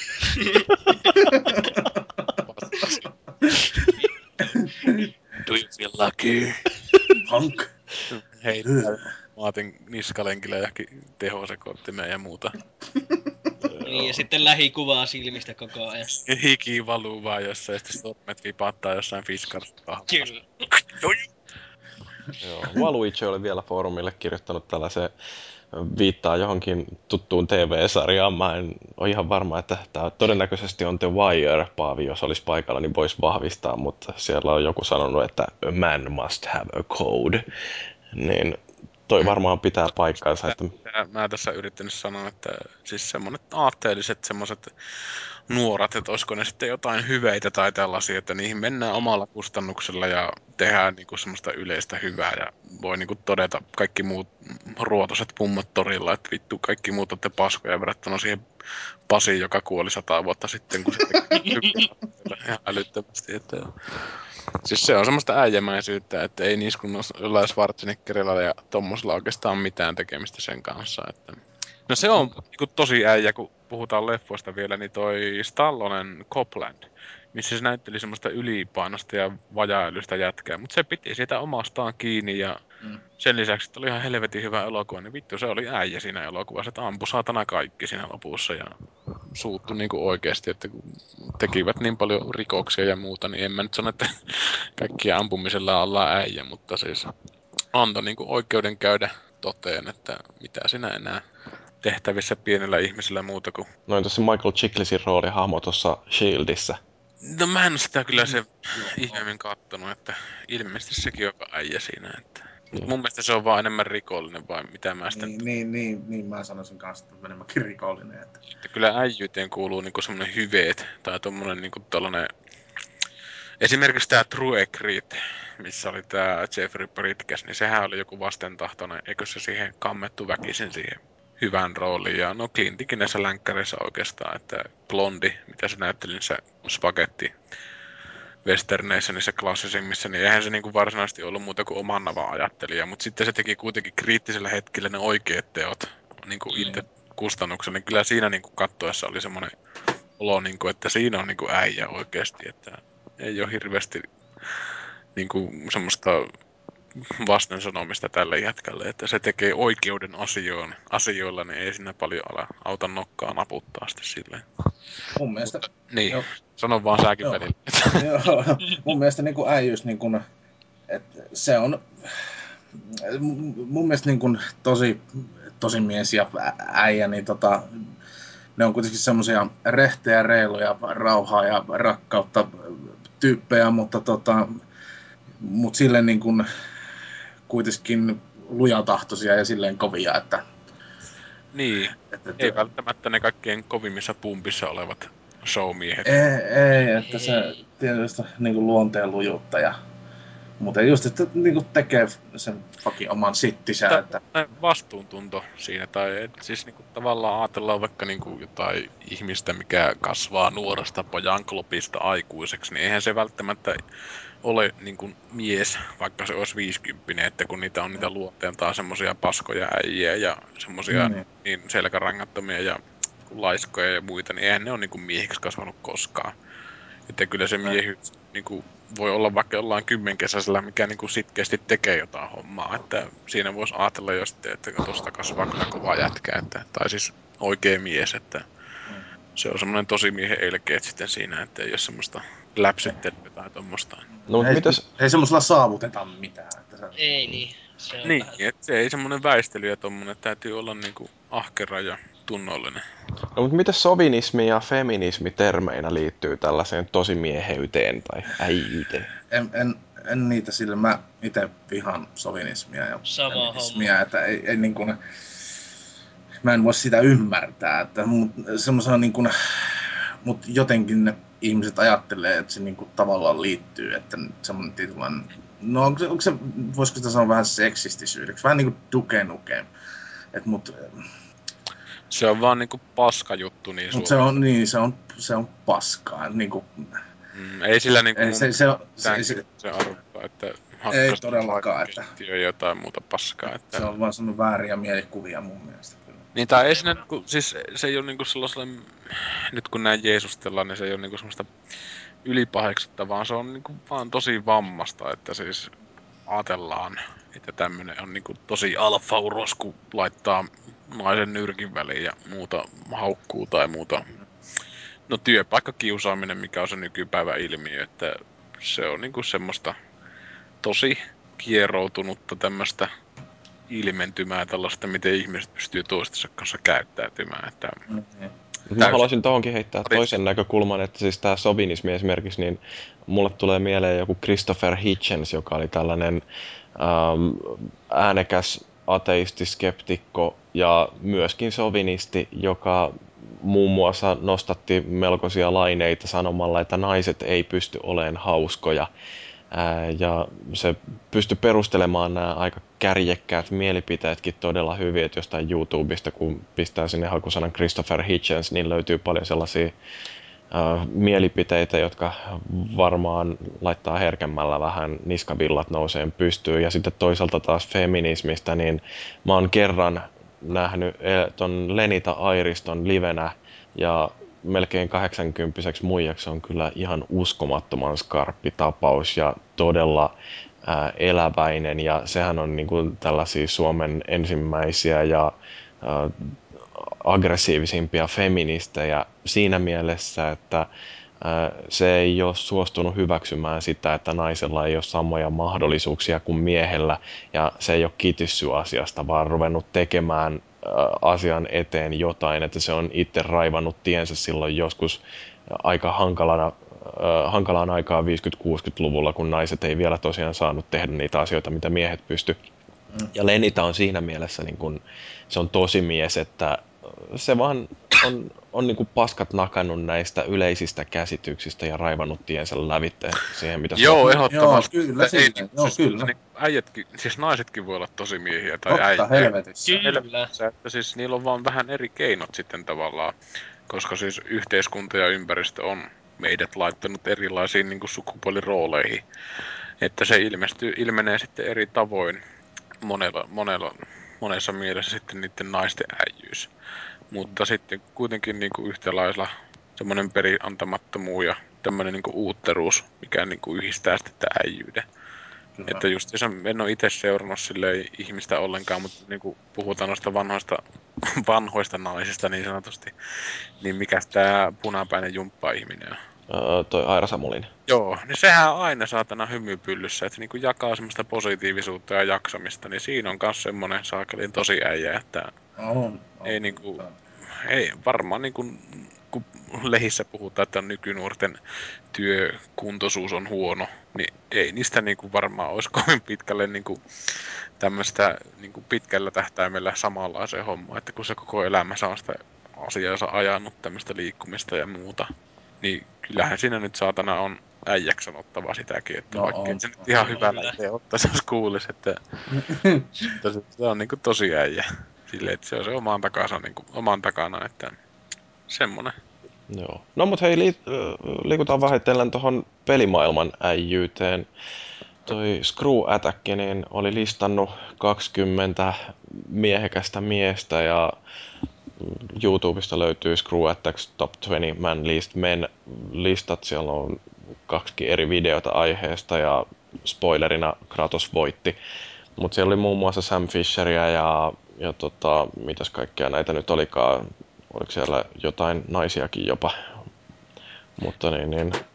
Jaa, Aa. mäkin kattelin just sanoin, että jotain Sonicia tai jotain muuta pistetty sinne, että Captain Falconia ja... Mitä siellä oli näitä Battletoadsia ja jotain tuommoista systeemiä. Ah, varmasti olisi Solid Snakekin siellä. No jos ei uskoisin sitä, ainakin. sitten mä hylkään koko listan niin kuin Joo, mä ihmettelisin, jos se olisi jätet, jätetty pois täysin sieltä.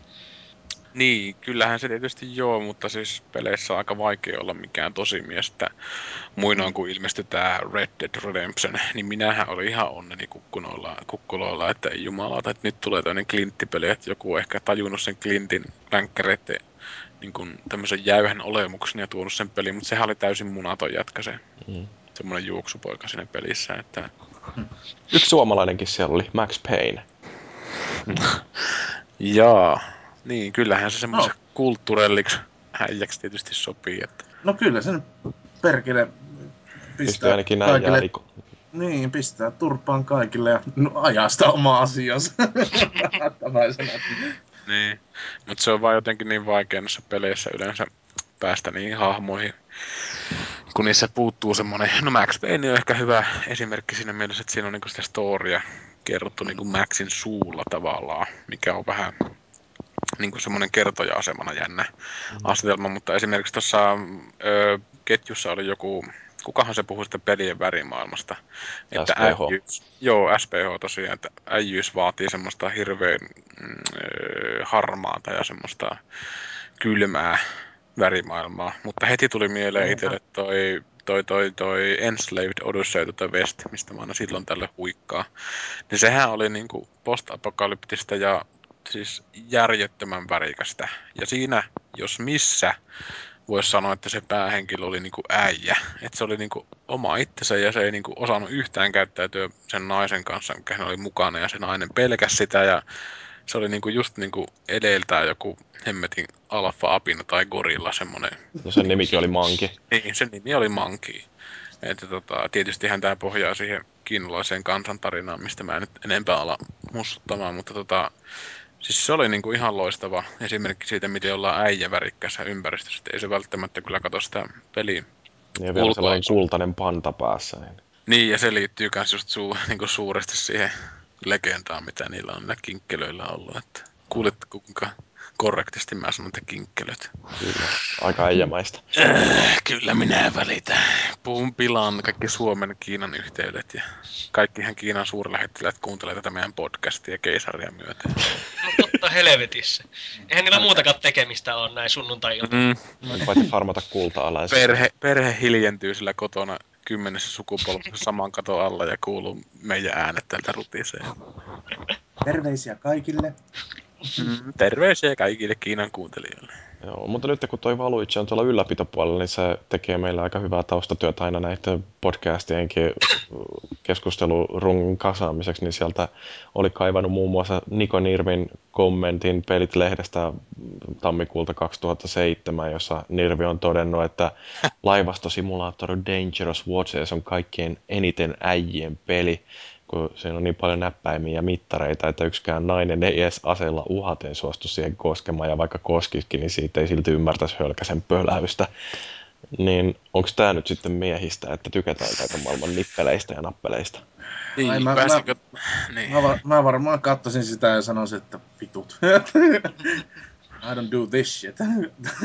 Joo, kyllä jotkut selkeästi tykkää näistä simulaattorista. Siellä on pari kaveria, mitkä lentelee sitä AC-10 Thunderbolttia, missä taitaa fyysinen manuaali olla semmoinen paristaa sivua, vaan mitä siinä on, että osaa niin kuin lähtee se lentokoneella liikkeen, liikkeelle, liikkeelle siinä, että Mulle Joku tulee tuosta mieleen, niin mulle tulee mieleen tämä tällainen yksi hyvin miehinen luonteen piirre, jota naisissa ei juurikaan esiinny, eli tämmöinen äh, pakkomielteisyys, että miten suhtaudutaan johonkin asiaan niin täydellisen fanaattisesti ja äh, niin kuin loistava kuvaus tästä on justin nämä Nick Hornbyn kirjat, en tiedä ootteko lukenut, mutta tämä Hornan kattila, jossa Hornby kertoo omasta jalkapallofaniudestaan ja sitten toinen on tämä uskollinen äänentoisto, jossa päähenkilöt on sellaisia äh, musiikkiharrastaja levykeräilijöitä, jolle se levykokoelma ja sen järjestyksensä mm. pitäminen on niin kuin elämän tärkein asia, ja kun ne luo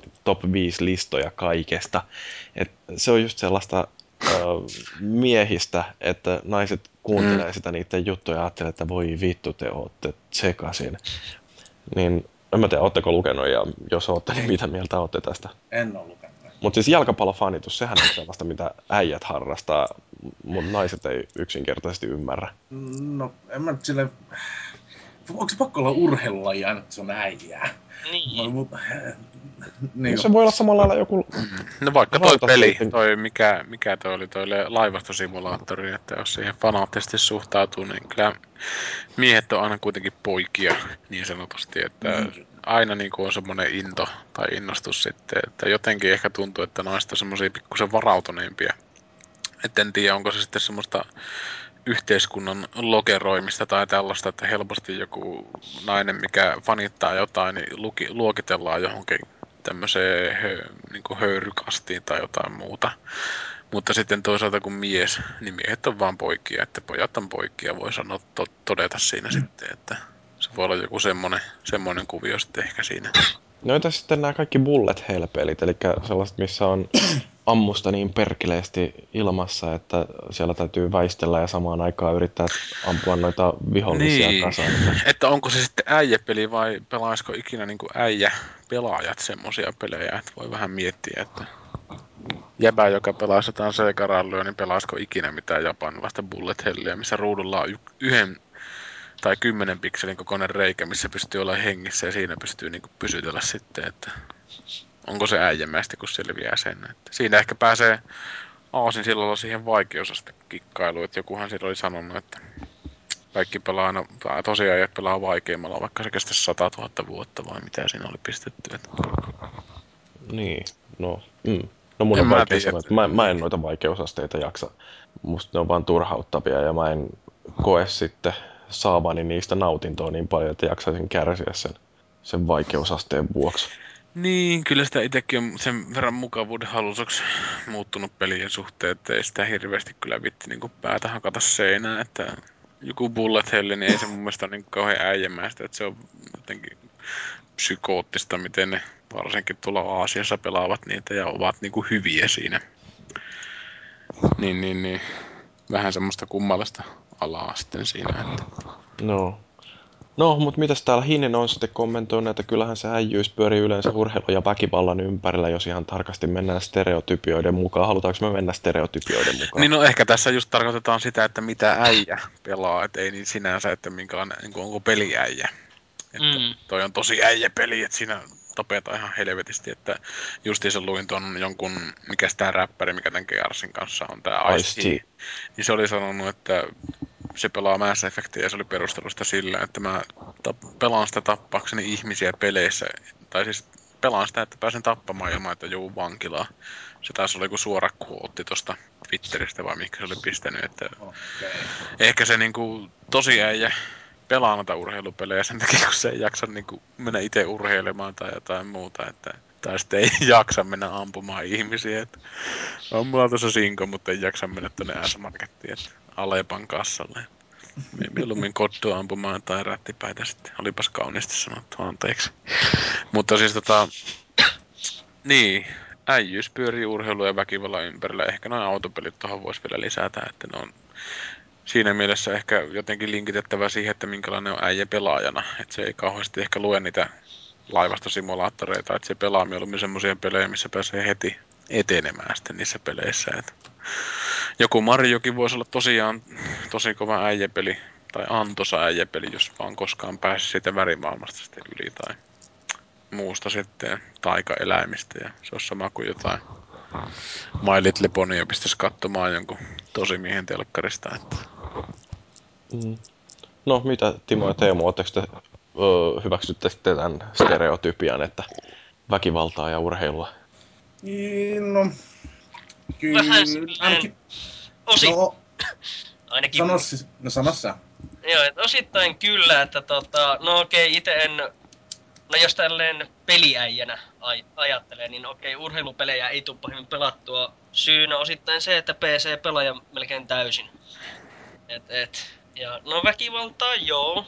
Onhan se hienoa, jos siellä on hi- niitä hienoja räjähyksiä ja muuta vastaavaa. Et mikä sen eeppisempää kuin kävellä vaan räjähys takana ja jatkaa eteenpäin. Ei katsota taakse. Niin. No, kyllä se niinku, no, omalta osaltaan niin mä tavallaan vahvistan tuon stereotypian, vaikka nyt urheilupeleistä en välitä todellakaan paskaakaan. Ö, mutta tota, mm, kyllä siis niin kuin räiskintä on oikeastaan se eh, kolmannen persoonan räiskintä varsinkin, että en niin ensimmäisen persoonan loppujen lopuksi. Eli tietysti poikkeuksia Deus Ex, Human Reva ja tämmöiset, mutta tota, et, et, mut siinä pääpaino on melkeinpä siinä kolmannen persoonan räiskinnöissä. Onko nuo urheilupelit oikeastaan vähän sellainen omanlaisensa lajityyppi, että ää, niiden laskeminen jotenkin videopeleiksikään ei ole sillä tai että, että jos joku pelaa urheilupelejä, niin sitä ei voi sanoa, että se on videopeliharrastaja, vaan se harrastaa urheilupelejä. Joo, mun mielestä siinä on selkeä semmoinen erottelu, että varsinkin näin lätkäkansana, että se on niin hirveän helppo tämmöisen pelaajan, tai siis ihmisen, joka ei pelaa, niin se on niinku tavallaan hyväksyttävämpää, että sillä on hyllyssä joku enäri, kun että sillä on joku Final Fantasy. Mm. Et selkeästi ihan eri tavalla suhtaudutaan sitten niihin, että se on niinku tavallaan jo olettamus, että tietyikäisellä jätkillä löytyy joku pleiskari ja sitten siinä on jotain NRiä tai muuta. Mutta on se pelaamista kyllä siis. Kyllä joo, mutta ehkä siinä just, on just se, että ei olla mitään semmoisia Final Fantasy, mitä siinä on niitä vyöhameisia, kiiltokuva homoja. Tytönäisiä tota- poikia. Niin, että tota, on niinku miehisiä miehiä ja mitä tulee normaalistikin telkkarista, noin NHL-jätkät ja muuta sitten. Että kyllähän se niinku on ihan oma maailmansa, kun ajatellaan niinku tommosen jätkän su, niinku, vinkkelistä, mikä on niinku ollut auto alla koko elämänsä ja sitten pistettäisiin pelaamaan Final Fantasyä. Niin, kyllähän se niinku on vähän semmonen, että huh, huh että siis jos sitä niinku ei kulmat kohois varmaan kymmentä kertaa sekunnissa, niin kyllä alkaisi niinku huolestuttamaan melkein se tilanne sitten siinä, että ketä jätkiä sillä meidän autoja sitten korjaakaan. Että vähän suhtautumisesta kiinni, että äijät pelaa tietynlaisia pelejä ja se on ok. Että se ei ole vielä niin, niin sanotusti pelaamista. No sitten kun isot pyssyt ja räjähdykset on äijämäisiä, niin Klaprothi oli maininnut tuolla omassa kirjoituksessaan Ratchet Clankin ja missään hän ei ole niin isoja pyssyjä ja räjähdyksiä kuin Ratchet Clankeissa. Oletteko te niitä pelannut ja onko ne äijäpelejä? No, tu, no tuo pitää jotenkin, mä jatkan vielä, että niinku, toisaalta niinku, mun mielestä niinku, äijä saa pelata ihan mitä lystää ja millä vaikeustasolla tahansa toisaalta. Että, niinku, mm.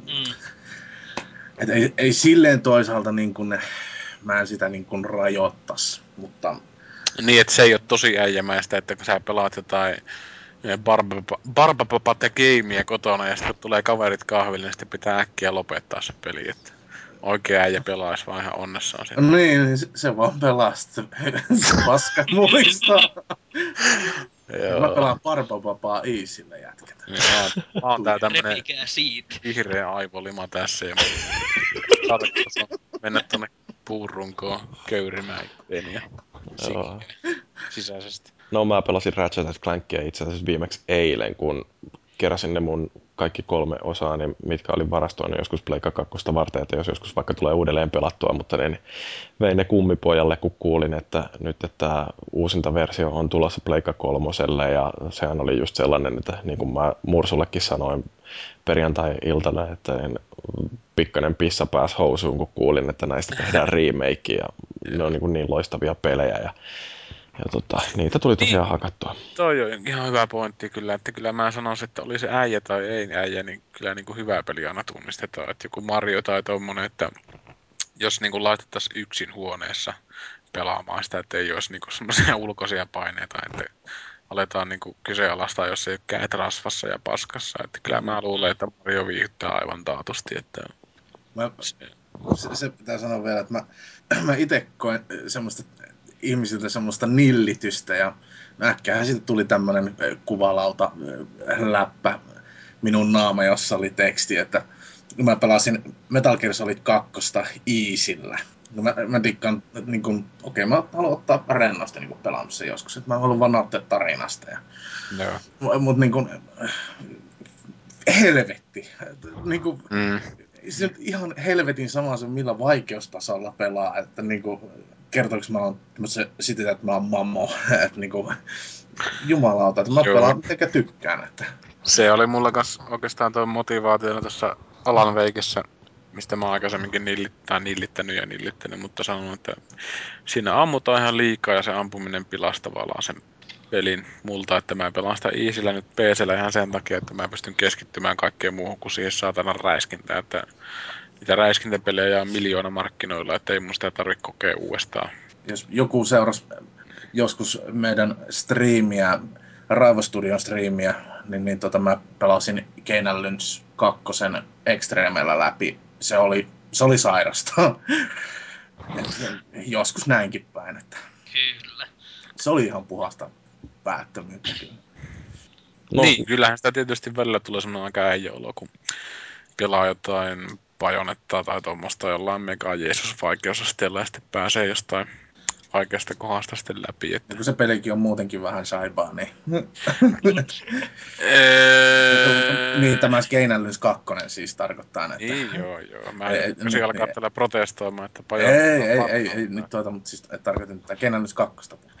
Niin, niin se, Joo. se, se, yhdeksään tuntiin, niin Niin, kyllähän paljon. räjähyksistä, kun äsken lähdettiin, niin tota, itselläkin ehkä semmoinen hetki, niin kun on toden, tai koke, kokenut tarpeeksi semmoisen tuntea semmoisen äijämäisen hymyn naamalla, niin oli, pelasin tota PCllä semmoista Total Annihilationia, mistä mä aina silloin tälle, varsinkin ton Jeremy Soulen soundtrackin takia huikkailen, niin Mm.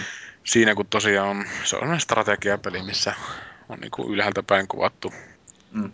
Peruskliksuttelu oikeastaan. Ja siinä on sitten semmoisia isompia kanuunoita, mitä saa rakentaa 600 vuotta niin kuin siinä pelissä. No nyt 600 vuotta, mutta joku 15 minuuttia, puoli tuntia ehkä oikeassa, oikeassa ajassa. Ja sitten kun ensimmäisen semmoisen saa rakennettua, ja sitten kun se losautti, niin kun se ei losauttanut siihen, mitä sä näet, se tykkitorni, vaan se losautti jonnekin niin kuin ruudun toiseen reunaan ja niin kuin tuhos kaiken sieltä, niin kyllä se jotenkin oli semmoinen olo, että kun sä olit työskennellyt sen eteen, että sä olit kerännyt niitä resursseja kauheasti siinä, ja sitten tämmöinen ylivoima-ase, kun se ensinnäkin se ääni ja se animaatio, että se oli niinku semmoinen, että se rekyyli oli ihan järjyttämän kovaa siinä, ja sitten vielä nauratti se, että kun tai sitä efektiä lisäsi se, että me pelattiin sitä monin pelissä, ja kaverilla sattui olemaan just se komentajayksikkö siihen, mihinkä mä ammuin sillä. Ja se kun räjähti kerrasta ja tuhosi se koko hemmetin leiri sieltä, että mä voitin sen matsin niin kuin yhdellä laukauksella sitten loppujen lopuksi, niin oli semmoinen pikkasen niin kuin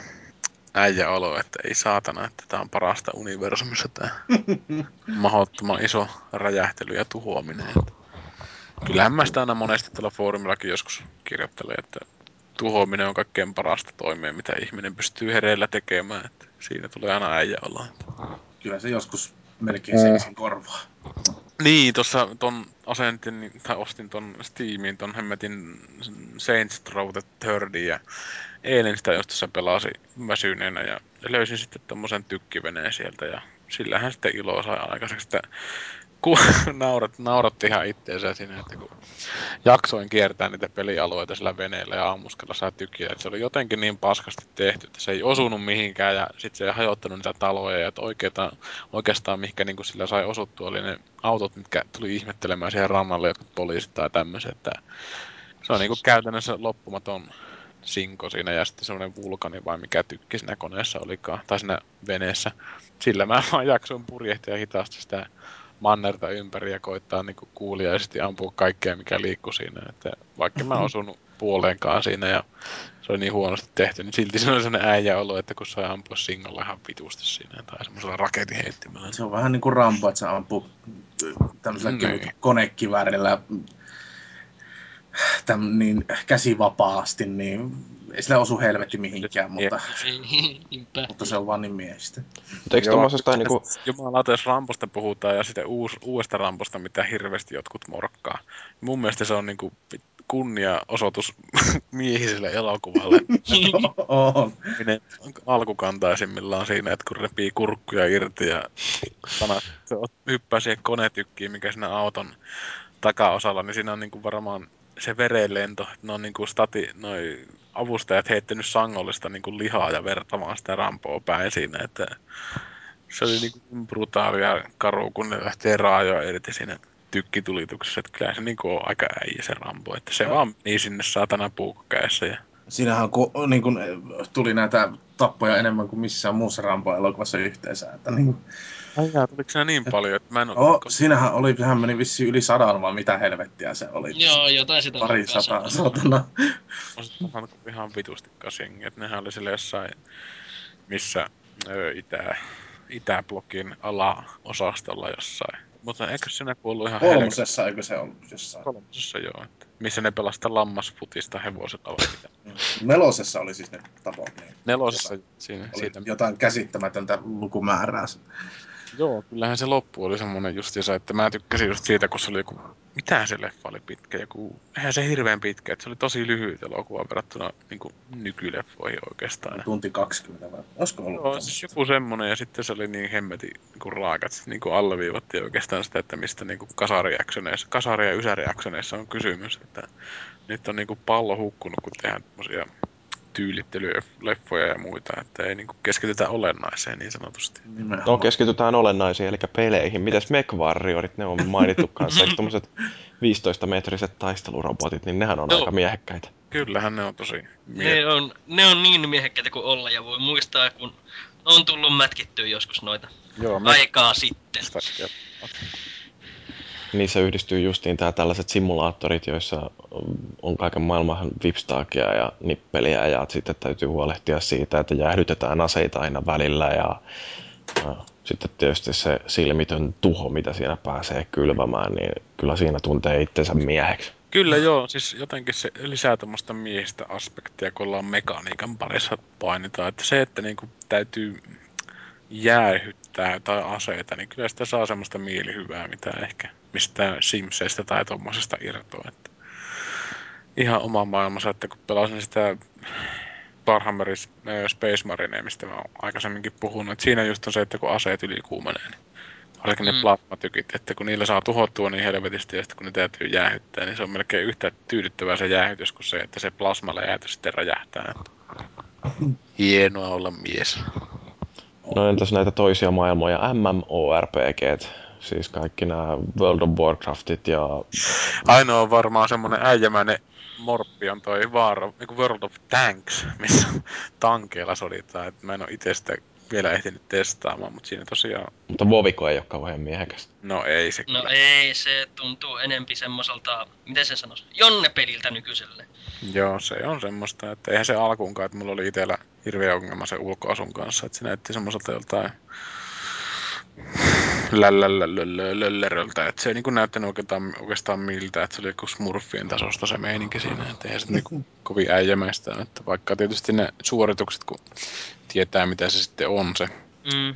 öö, theorycrafting ja tommonen paska siinä, että kyllähän se on niinku äijää ja aika kovaa, että se niinku omistautuu sille ja jaksaa opetella niitä taktiikoita ja hieroa joku pomon kanssa 500 tuntia niin kuin jotain matsia. Ja, Ja se, että grindaa jotain rottia tappamalla monta tuntia, että pääsee jollekin tietylle levelille, että pääsee sitten suorittamaan jotain tällaisia siinä on tehtäviä. sellainen, että siinä ei ehkä välttämättä olla äijyden äärellä, vaan sen, että se täytyy vaan hyväksyä, sitten sit se peli on niin sen luonteinen. Että siinä täytyy... mutta siinä löytyy, kato se miehinen pakkomielteisyys justiin, että mun on pakko päästä Niin, tuolle No, en, en mä nyt sanoisi niinkään välttämättä, koska tota, se... ajattele koskaan, että sitä vaan tekee. Mm. sitten, Että... Sitä vaan tekee ja nykyisellään kyllä olen pelannut Vovia aikaisemmin ja pelasin yhdessä vaiheessa, joo.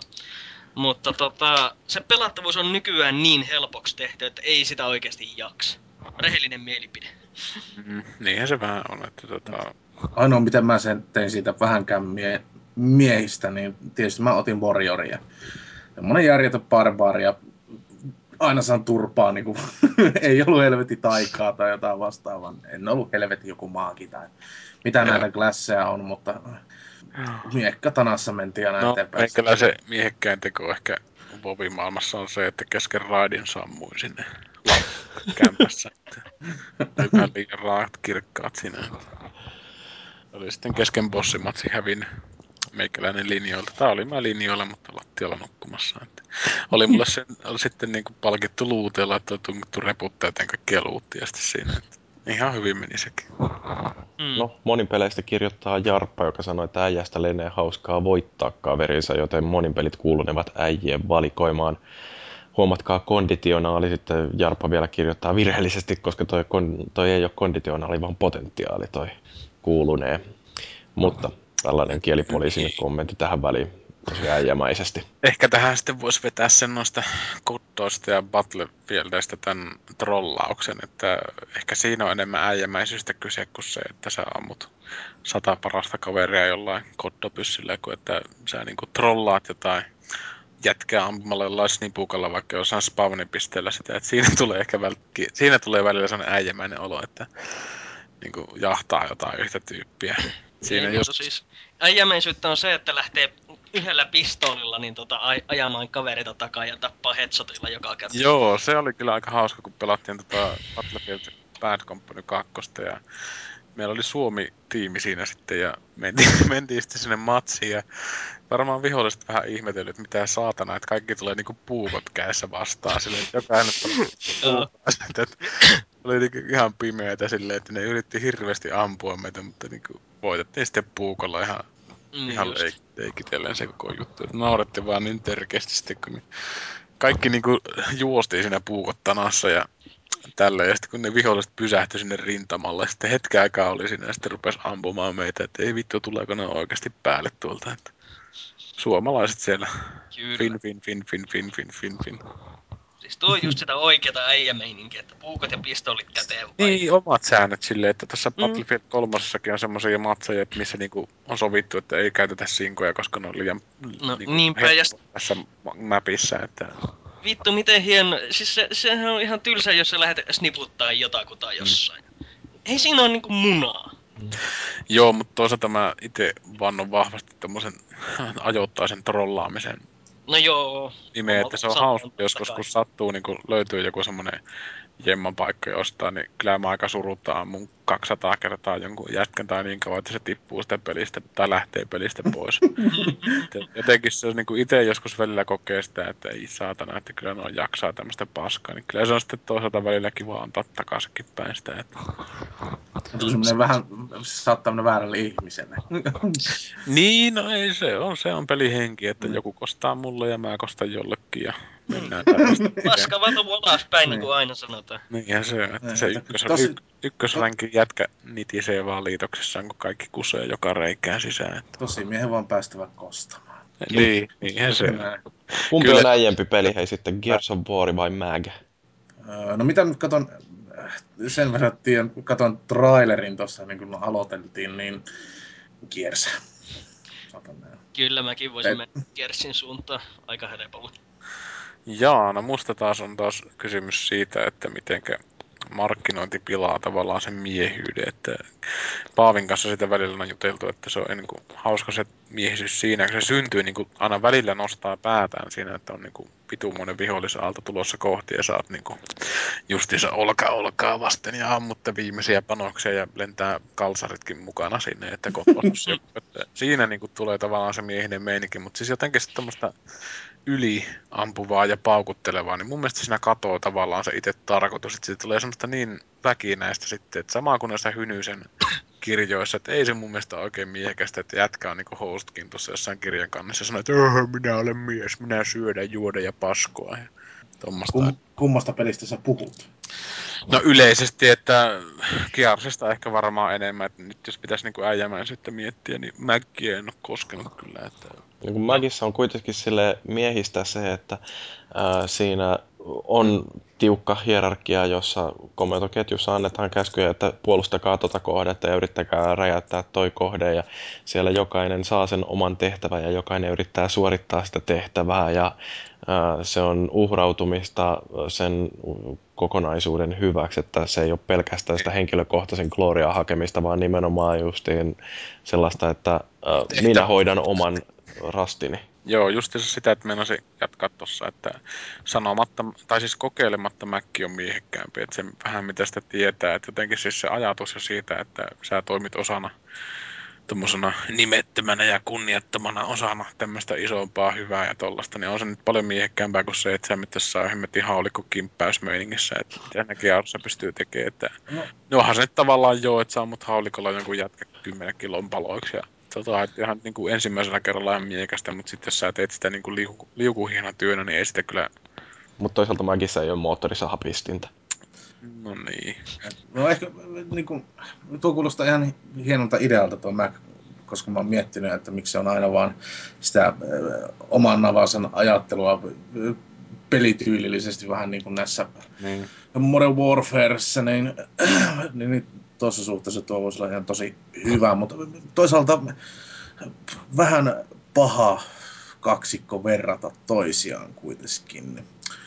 Niin, mutta ehkä just sen takia hyviä, että ne edu, toinen edustaa niin, kuin niin selkeästi sitä miehisyyttä, niin kuin kattelee joku ihminen näitä Gearsin promokuvia, että siinä on niin kuin ylipumpattuja steroidihirmoja ja moottorisahapistimiä ja ihmiset, tai örkit räjähtelee palasiksi ja kaikkea tuommoista. Ja niin- äijä asennetta ennen kaikkea. Niin, onhan siinä niinku just tuommoista, mutta itellä mä en ole niinku koskaan oikeastaan niinku pitänyt kahta sekuntia pitempään kovin äijinä pele, peleinä niitä, että ne on hyvin tehtyjä pelejä ja tälleen se, että lähinnä mikä niissä on niinku, se äijämäisyys on häirinnyt silleen, että Ja siinä mielessä mun mielestä tämä, justiin tämä Warhammer 40 000 Space Marine, niin äh, se on tavallaan vielä parempi äijämäisyys äh, siinä kuin äh, jossain Gearseissa, että se sellainen estetiikka on sama, että äh, lihaksikkaita äijiä, joilla on helvetin isot pyssyt ja niistä lähtee munakkaat äänet ja örkkiä kaatuu niin perkeleesti. Mutta sitten, että se miten niin kun, äh, Space Marineissa tähän yhdistyy myöskin sitten ne sellaiset ylevät ihanteet, niin mä tykkään siitä enemmän kuin Gearseista justiin ton takia. Joo, tässä pitikin tuosta Space Marinesista, kun oli just pari podcastia sitten enemmän aikaisemmin puhetta, just sanoit varmaan samoilla sanoilla, niin tuosta Star Wars Republic Commando oli PCllä. Siinä tuli niin, kuin niin jotenkin silleen hyvin se jalkasotilaan meininki niin kuin välittyi siinä, että sä oot niin uhrattavissa oleva nappula, mutta sun pitää tehdä niitä juttuja, mitä pitää tehdä niitä juttuja. Ja siinä oli siis loistavasti tehty mun mielestä se, niin kuin se turhautuminen siihen niin kuin jalkasotilaan elämään, että ihan niin kuin lähtien siitä, että kun tuli vastaan tämä näitä droideja, niin joiltain niin kuin piti yksinkertaisesti vaan ampumalla ampua niitä suojia irti, että pääsi niin kuin niihin Mm. mm. suksiin kiinni. Et jotenkin se oli niin, kuin, niin karua ja tällaista, että porukkaa kuoli ja ok, mutta jatketaan eteenpäin. Että sama oli tuossa Space Marinessa oikeastaan, että se oli niin, kuin niin semmoista maskuliinista. Siinä ei ollut ehkä semmoista niin kuin, Gearsin tyyppistä steroidimeininkiä, koska niillä jätkillä oli ne Termino, ei niillä ollut Terminator haarniskoita, mutta kuitenkin nämä Space Marine haarniskat ja ne oli niiden takia ihan hullu ison kokoisia. Mutta siis oli se kyllä miehekästä välillä tappaa niin kuin ihan yhdessä encounterissa jotain satoja örkkejä siinä. Että. Sekin just pätkä, mitä mä tein siihen yhteen videopromoon, niin siinähän oli just pelkästään viisi minuuttia tappamista sitten siinä. Että ihan Että se oli kyllä äijäpeli. No kyllä se oli äijäpeli, että joo, äijäpeli silleensä, että seisoi sen takana, mitä alusta asti lähti touhottamaan, ettei lähtenyt mikään harhailemaan mikään muille mantereille. No entäs nämä mafiapelit, eli Mafia ja Godfather ja mitä kaikkia tällaisia Mafia löytyy? ykkönen, ah. Kyllä, parhautta. Niissähän on justiin kanssa tää Man's Gotta Have a Go code, niin Mafialla nyt ainakin on tiukka koodi ja sen rikkominen on uh, hengenvaarallista. Juu, Niin, kukapa tota kummisetä elokuvia katsellessa ei olisi jännittänyt tai noussut niskavillat siinä pystyyn, kun toi isä, pappa Corleone on sillä teho-osastolla ja poika ottaa niin sanotusti sanattomasti ohjat käteen ja siirtää sen papan toiseen huoneeseen. Et se oli mun mielestä aivan fantastinen kohtaus silleen, että se on sitä äijämäisettä rohkeutta ja kunnian kantamista, että se nyt ei ollut ehkä hyveellistä siinä mielessä, että se oli niinku rikollista toimintaa, että kyllähän se Michaelkin ties, mistä se perhe rahansa saa, mutta se oli kasvanut siinä ympäristössä eikä se paremmin tiennyt sitten, että Mm. se oli vaan järjettömän mahtavasti tehty semmoinen äijäkohtaus, että täytyy tehdä mitä täytyy tehdä. Man's gotta do what he's happy to do. Joo, ja ma- siis sen ensimmäisen Mafian loppu on aika raflaava. Se on hyvä. Ja se loppumusiikki on muuten ihan perkeleen hyvä. Joo, en kyllä muista mitä siinä lopussa pu- musisoitiin, mutta sehän on vähän niinku tätä Red Dead Redemption linjaa, että fuck this shit. Joillekin ihmisille, kun eivät pysty muuta kuin voitteja loppuja tykkäämään. Että. Juu. No sitten oli vielä tämä Raveni kommentti täällä, että tosimies kautta äijä pelaa mitä lystää häpeilemättä, mutta tosimiehellä riittää silti aikaa perheelle ja läheisilleen. Kyllä. Kyllä, allekirjoitan ton heti. Kyllä. Demus. A Bruce. Niin, että eikö se ole aika äijää, kun pelaa esimerkiksi jotain Skylandersia lasten kanssa? No, Kyllä, joo. perkele. Totta kai. Kyllä. Joo. No sitten tietysti pakko vielä mainita, kun puhutaan näistä äijämäisistä pelihahmoista, niin Kratos. Siinä on sellainen tyyppi, joka, jolla on tiukka moraalinen koodi ja mm, sitten selkeä missio ja sitten se, en mä tiedä huol- huolehtiiko se välttämättä perheestä, mutta ainakin kostaa niiden puolesta. Niin siinä, on, siinä on kyllä niin kuin oikeasti ansaitsee paikkaansa siellä mm, top 20 listalla ykkösenä. Että. Niin, kyllähän noita äijäpelejä sillä tavalla on aika paljon, että kun itse tuossa oli sitä Half-Life 2 puhe alussa, niin tota, onko miehekkäämpää asetta kuin sorkkarauta, saatana? Ei niin kuin heti tuu mieleen, että jätkä niin kuin lähtee ufoon ja vetään turpaa jollain sorkkaraudalla. Että... Ja sitten näyttää joltain silmäasipäin sitä nörtiltä, niin kyllä siinä on niin äijä jätkä kuin olla ja voi. Että... Jotenkin mä, mä dikkaan vaan sitä asetelmasta, että konekivärissä on, ei, rynnäkkökivärissä on moottorisaha. niin, kyllähän se joo. Mutta, tota, No on tää, että mikä, mikä motivoi äijiä, niin, niin no sano vaan vielä.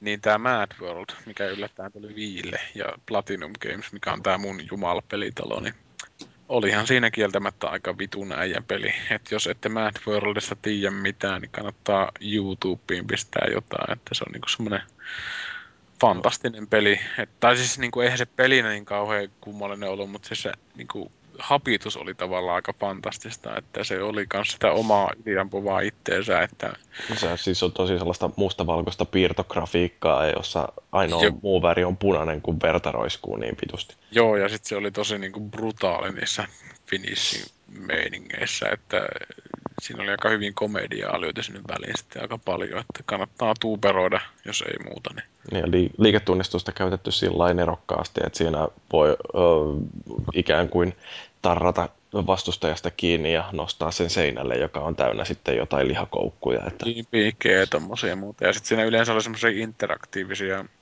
elementtejä, että joku saatana monen poraa, mikä pyörii jossain seinässä ihan mistään muusta syystä kuin tietenkin siitä, että sä asetat vihollisen siihen, että se porautuu sen läpi ja tuommoista, että tommosia pelejä on aika paljon. Että toinen peli, missä oikeastaan tuli tämmönen niin äijämeininki ilman, että se oli yliampuvaa, niin oli tää Brutal Legendi, jo- joka tota, on tämmönen kunnon se ei ole äijäpeli oikeastaan, se on niinku semmoinen jätkäpeli niin sanotusti. Niin, Et siinä on pikkusen niinku tietoisuutta tämän niinku nyky markkinameininkiä tommosen kanssa, että sitä niinku vähän myyään semmoisena äijäpelinä, jonka takia se putosi jätkäpeliksi. Mutta toisaalta mä tykkään tuosta Jack Blackista ja Schaeferista niin paljon, että kyllä se oli niin mahtava. Sen verran, mitä mä sitä pelasin, mutta mulla sattuu semmoinen tauko siinä itsellä olemaan, että unohdin sitten, miten sitä pelataan, niin täytyy sitten aloittaa alusta joskus hamassa tulevaisuudessa. Mutta tota, sitten kun näistä äijäpeleistä puhutaan, niin melkein pois voi jättää kaikki japanilaiset pelit, mikä ei ole niin Solid Snake, että Devil May Cry ja tuommoista on kyllä semmoista emostelu-homostelua, että niistä on äijyys niin kaukana, että ei ole. Niin, että jos Cruettakin listoilla on ollut Dante, jos sun No ei todellakaan. ei, ei sama. Se on lähinnä semmoista säälittävää paskaa, mistä nauttii 9-vuotiaat, että niistä niin kuin oikeasti voi. En niin kuin voi kuvitella, että itse olisin niin kuin joskus kymppikesänä kovin paljon olisi innostunut siitä, että katselee niitä välianimaatioita ja muuta, että ne on ihan vitun paskoja, että varmaan niitä on niin ohjattu sillä periaatteella, kun jotkut huonot lastenkirjailijat kirjoittaa kirjoja, ne kuvittelee, mitä lapset tykkää, ja sitten niin yhtään ollenkaan, tai jos sitä niin alentaa tavallaan sitä tuotteen arvoa sitten, kun yrittää kirjoittaa niin huonommalle yleisölle kuin mitä haluaa. Että tavallaan noista Danteesta ja noista, että no oli se kyllä aika persestä se Twin Snakes, Metal Gear Solid Twin Snakesin nämä uudet välianimaatiot, mikä Juu. mikä super mega ohjaaja tehnyt tämmöisiä dynamic animation cut schemes tai jotain olisi- Itken verta. Joo, Snake. Snake hyppää ohjuksen kärjeltä niin kuin silleen, että se käyttää sitä ohjusta niin kuin ponnistusalustana silleen, että se on niin kuin lentämässä ja viritettynä ja tällä. Että siinä tavallaan, kyllä se ymmärtää, että kun niissä on niin paljon aasialaisessa elokuvassa sitä, että joku teräase, minkä terältä joku jätkä pomppaa. Ja sitten kun sitä tuodaan tämmöiseen ohjukseen, mutta jollekin länkkärille se oli ihan ufo paskaa silleen, että Ei, ei, ei, ei niinku sitä nä, näkynyt. Solid Snakea ei katso silleen, että Ei, Okei, okay, se, se on, se on ty, että se niinku olisi semmoinen tyyppi, että se niinku, että päästäkseen niinku oven ohitse, niin se hyppää sen yli. Joo, se ei ole ninja jätkä, että se on vähän Ei, että niinku, jemma jätkä oikeastaan, että se on jossain laatikossa piilossa. Että. se vetää vaan oikeita suoraan ja potkii mun Se on niinku semmonen alfa-uros leijona, että se käyttää silloin energiaa kun tarvii, että se ei tee mitään semmosia vammaisia piruetteja, että lentelee jotenkin ninjasti kaikkien panoksia ohi tai tälleen, että se on semmonen laiska jätkä ja toimii silloin kun tarvii, että se on ne nippuenergiaa, mikä on semmoisessa vieterivyydissä ja purkautuu silloin kun on tarvis, että en välttämättä itekään näe semmosena ballerinana sitä yhtään. Oh jee, tulee melkein mieleen joku Timothy Olyphant tuossa, uh, toi, toi, toi, mikä se on se länkkärisarja. Uh, Öö, Deadwood. joo, että kuinka se jossain kohdassa siellä seisoo niin kuin asekotelo tuossa vyöllä roikkua ja se maaninen tuijotus, niin Mm. vittu siinä on meinaan myös sellainen pelottavan oloinen katse kyllä kaverilla. Joo, se oli kyllä hyvä sarja, varsinkin tämä Dark Lovejoy, eli mikä tämä näyttelijän nimi oli tämä, mikä näytteli sitä kappakaupista ja sitä Al Sheringeria vai mikä se oli tämä. Ian McShane. Joo, Ian McShane, eli Dark Lovejoy, kun siinä vetää turpaa ja muuta. Et se on vähän samanlainen tapahtuma kuin tässä Chikliksessä, mikä veti tämän Shieldin rooli. Se oli niinku aikaisemmin huomattu jostain kuumapiiristä, jossa oli sellainen kiva perheisä ja Joo, se oli hauska. Se on niinku ihan- se sama kuin näkyy jossain Lovejoy ja sitten seuraava joku Al Swearingen, mikä vetää turpaan kaikkea ja pierskelee jotkut kusenväriset kalsarit jalassa, että se on niinku aika kova herätys. Mutta da, Deadwood oli ihan hyvä sarja, että siinä on kovia kuumotuksia sitä Olyfantilta, että itsekin vähän epäilin sitä näyttelijänä, mutta kyllä se niinku katteli sillä tapaa, että se haluaisi ampua oikeasti. Että. Mutta pakko sanoa Timothy Olyphansista sen verran, että, että mä en Deadwoodia ole kattonut, että tai osaa sanoa sitä äijämäisyydestä, mutta voi herran jumala, miten en ole ikinä nähnyt tota, paskempaa niin kuin pahista niin kuin Die Hard 4, jota Olyphantti esitti. No se oli, syytetään käsikirjoittajia, mutta, mutta niin kuin se, se, se, hahmo oli nössö. Se, se, se jopa ruikutti. Niin kuin se oli kidnappannut tämä John McClanein tyttären ja antoi sille tyttärelle puhelimen, että sanoi isälle, että ei tule mua tappamaan. Niin se oli semmoinen kohtaus kans, että oksat helvetti. No joo, se oli just siitä ehkä lähti äijyys. se näyttää vähän tuommoista liian pehmoselta pojalta, ollakseen Mm. mm. semmoinen viiksi sankari. Mutta toisaalta se sen tuijotus oli niin jäätävä siinä. Ei se nyt siis ollut ehkä murto-osaakaan mistään Clintin niin kuin, ei, jutu, ei tuijotus-tuijotuksesta. On, sillä, sillä on kyllä semmoiset niinku öökat, Niin, tai että se se kyllä ane, pystyy maneeri silleen, että kun se vetää sen suun kireeksi siinä Deadwoodissa, että nyt niin kuin, on selkeästi viiksiin pureskelun aika tai tapetaan ihan vitusti. Että. Mun on pakko tutustua siihen. Kyllä suosittelen katsomaan sitä sarjaa, että se on niinku, niinku ton Karnivaalen ja Twin Peaksin ohella tommosia helmiä, mitä ei koskaan ehkä päässyt sinne maaliin asti, mutta sitäkin arvokkaampia sarjoja sivistää itsensä. Joo. No mut hei, kaiken tämän keskustelun jälkeen, niin mitäs äijinä te pidätte itseänne ja mistä teidän mielestä tunnistaa sellaisen oikein kunnon äijän? No, No sehän tunnistaa siitä, että sitä ei tunnista. Että just se ei ole välttämättä ehkä päälle päin se kaikkein äijämäisin äijä. Että Ei pidä meteliä Mm. siitä, kuinka äijä on. se on sellainen hiljainen puurtaja, mikä tietää pistää asiat prioriteettiin. Että semmoset, sanotaan, että semmoiset perheisät, millä on onnellinen avioliitto ja kuitenkin lapset kuosissa ja työkuosissa ja ei ole viina lähtenyt käsistä, niin siinä on äijä. Että ei semmonen jätkä, mikä lähtee ensimmäisen sanaan. But if you cross him, there's going to be hell to pay. Niin, Mä- se ei ole semmoinen niin kuin mikä pakenee jokin alkoholiin tai muuta. Että semmoinen, mikä niin kuin kohtaa asiat eikä välttele niitä, niin siinä on äijä. että jos nyt puhutaan, että kuinka äijä niin keskustelijat on, niin se, se on, itse on semmoinen rauhaa rakastava ja muuta, mutta myös ennen kaikkea niin semmoinen suojelijatyyppi, että niin kuin, Mm. että, että sä et tee paskaa mun kaverille, että että sitten sä oot mulle vastuussa tyyli, että, että sit, sitten puhut mulle. Kyllähän siinä just Et, et, et, et, niinku, näähän se menee, että et, Et tota, mutta ei niin kuin, tosimies ei ole niin kuin, se ei, se ei ole semmoinen tyyppi, joka niin kuin satuttaa ihmisiä. Mutta, mutta Se on niin muuten, kun tästä nyt päästään tämmöiseen äijyyteen ja satuttamiseen, niin mitä te olette mieltä siitä hemmetin kolmoismurhaajasta, mikä nyt levittelee tuolla jotain, mikä tää on tää Ilta-Sanomien ja muiden otsikoissa, kun se on ollut jossain hemmetin paikassa luennoimassa ja muuta lässyttämässä, että tapoin kolme ihmistä, mutta sounot, että minä olen äijä ja hangin voimalla Mitä vi- eteenpäin ja mitä muuta. Mi- Että Mulla ei ole mitään muuta kuin, että mitä vittua. Joo, mulla on ihan sama. Niin kuin, Siis ei tuo Ei. äijyyttä. mitä?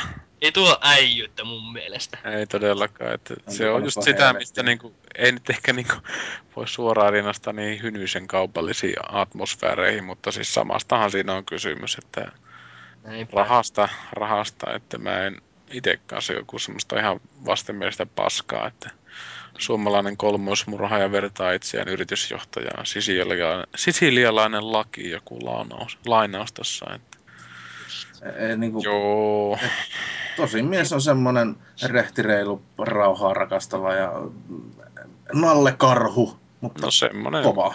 Et Tietty kuin, jääräpäisyys. tietty jääräpäisyys. Mulkku. Lukku hyvässä määrin.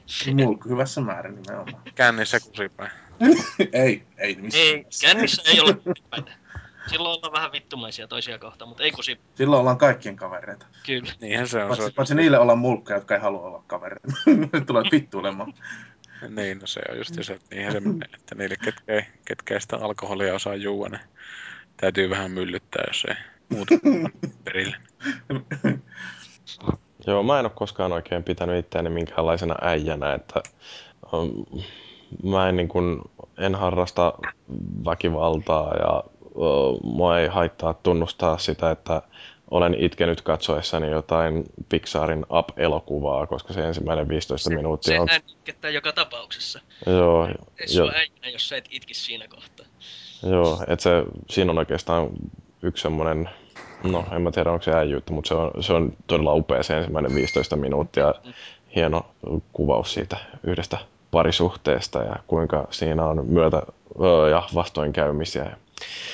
Upea elokuva, mutta tota noin, niin en mä siis tosiaankaan rankkaa itseäni miksikään äijäksi tai Niin, no ehkä, ehkä nyky, tosimieheksi jollain tavalla, mutta niin, nykymittarilla, mitä ihmiset oppii just tai hynyysiä tai muuta, niin kyllä se on aika kaukana jostain äijyydestä oikeastaan. Että joo. se on vaan Kyllä.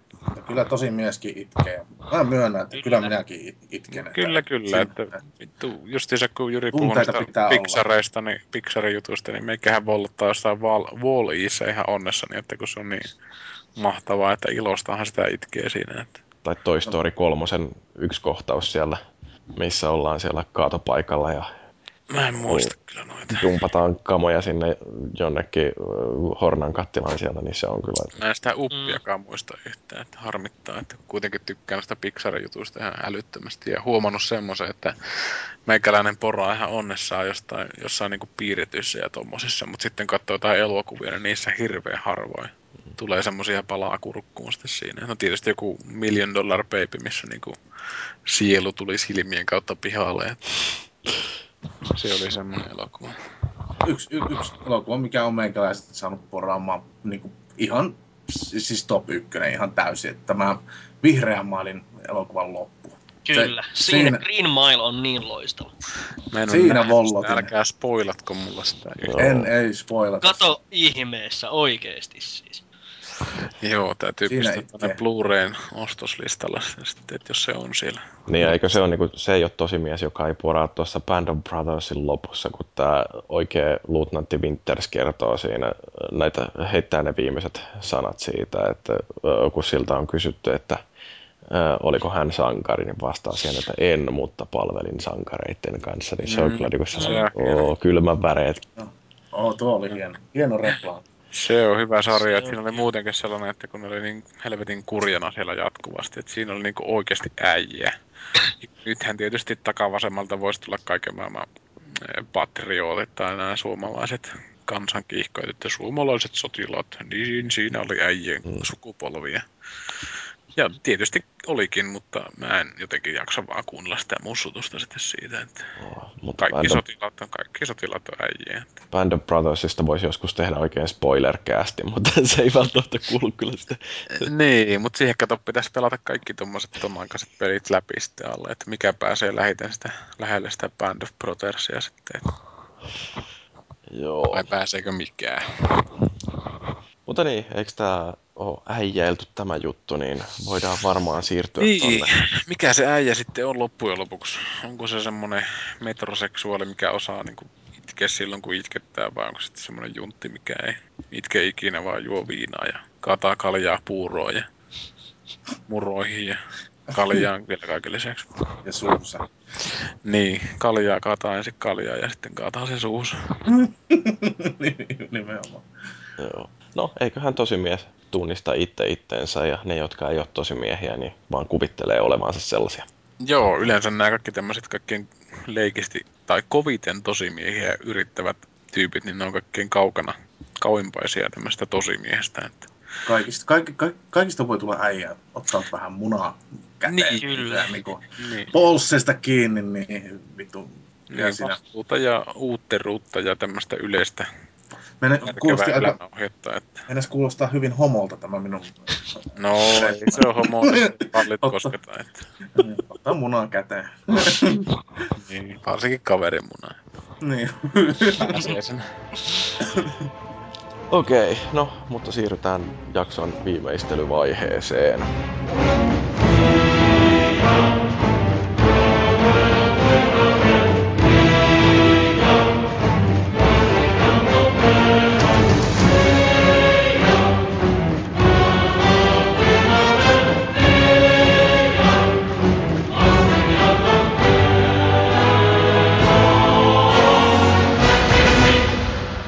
on tota, mahdollista lähettää palautetta tästä tai kaikista aikaisemmista jaksoista laittamalla foorumilla näihin jaksoketjuihin jotain kommenttia tai sitten voi lähettää sähköpostia osoitteeseen podcast.konsolifin.net.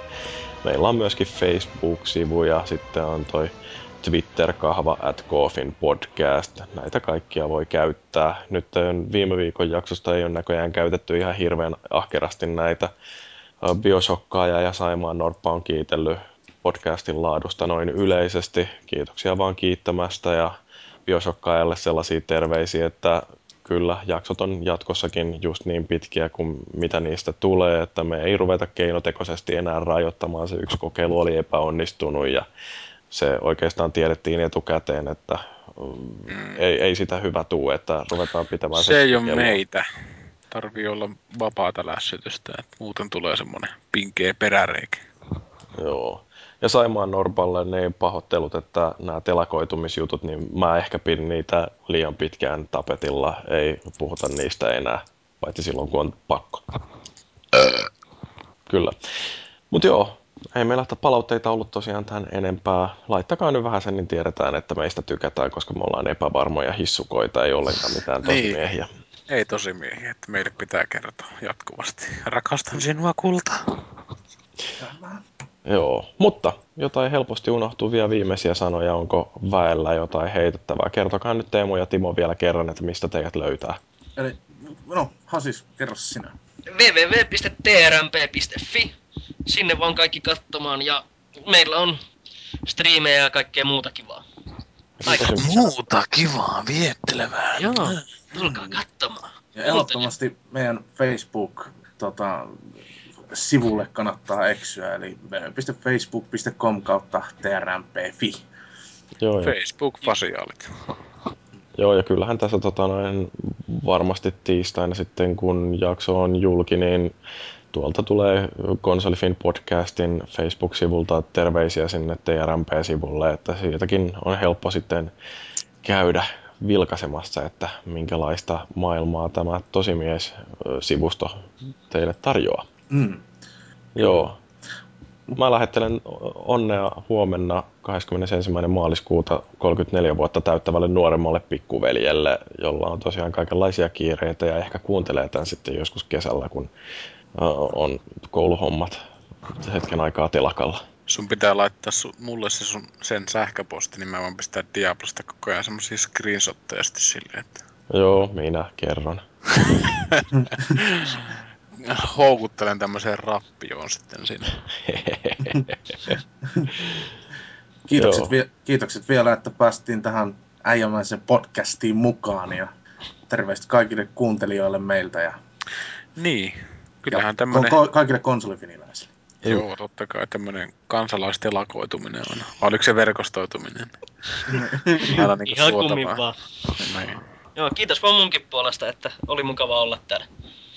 Joo, okei. Okay. Toivottavasti toistakin. Mursulla ei varmaan ole mitään sanottavaa.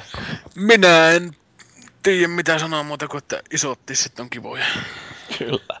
No joo, näihin sanoihin voidaan päättää tämä jakso numero 52. Kiitos kuuntelijoille, kiitos Tuho Mursi ja erityiskiitokset meidän tosimiehille Teemulle ja Timolle. Mä oon Jyri. Tämän viikon osalta Konsolifin podcast nähtää miehekkäästi ja alkaa kuorsata. I am no messenger. I possess the most powerful weapon in the universe. But I will give you a message. The message of death.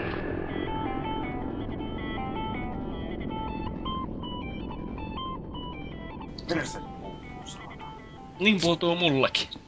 Taukojumppaa, mitäs pelaa semmoista, että ei Anus on levinnyt jo korviin asti. Hitto mitään Hieron taukoja. persettä, niin parasta Puristelen persettäni. nimenomaan. Pu- sitä Se on niinku tämmöistä tosi maskuliinista, kun miehet kertoo puristelevansa omia perseitä. Et selkeästi oo meidän striimeissä ollut. Joo, Niin. et- Täytyy sanoa, että kuka minun persettä puristelee? Minä en sitä itse puristele, mutta persessä on liikettä. niin. Voidaan tältä internetin välityksellä puristella. Se on vähän niinku tota... Kaverin kanssa käytiin kerran kapakassa, niin kaveri sanoi jossain vaiheessa, että joku puristi mun perseestä. No, no naiset tietysti. Niin. Vit, mä sanoin, että vittu kun mua ei naiset puristele perseestä. No, mä puristelen sitten itteeni saatana. Se oli komeeta. Siinä oli varmaan toivottavasti yleisö, että olisi antanut semmosia säälipisteitä. Tullut semmoset pieru ja hien polttamat kapakkaruusut sieltä vähän ronkkimakkaan. oh yeah.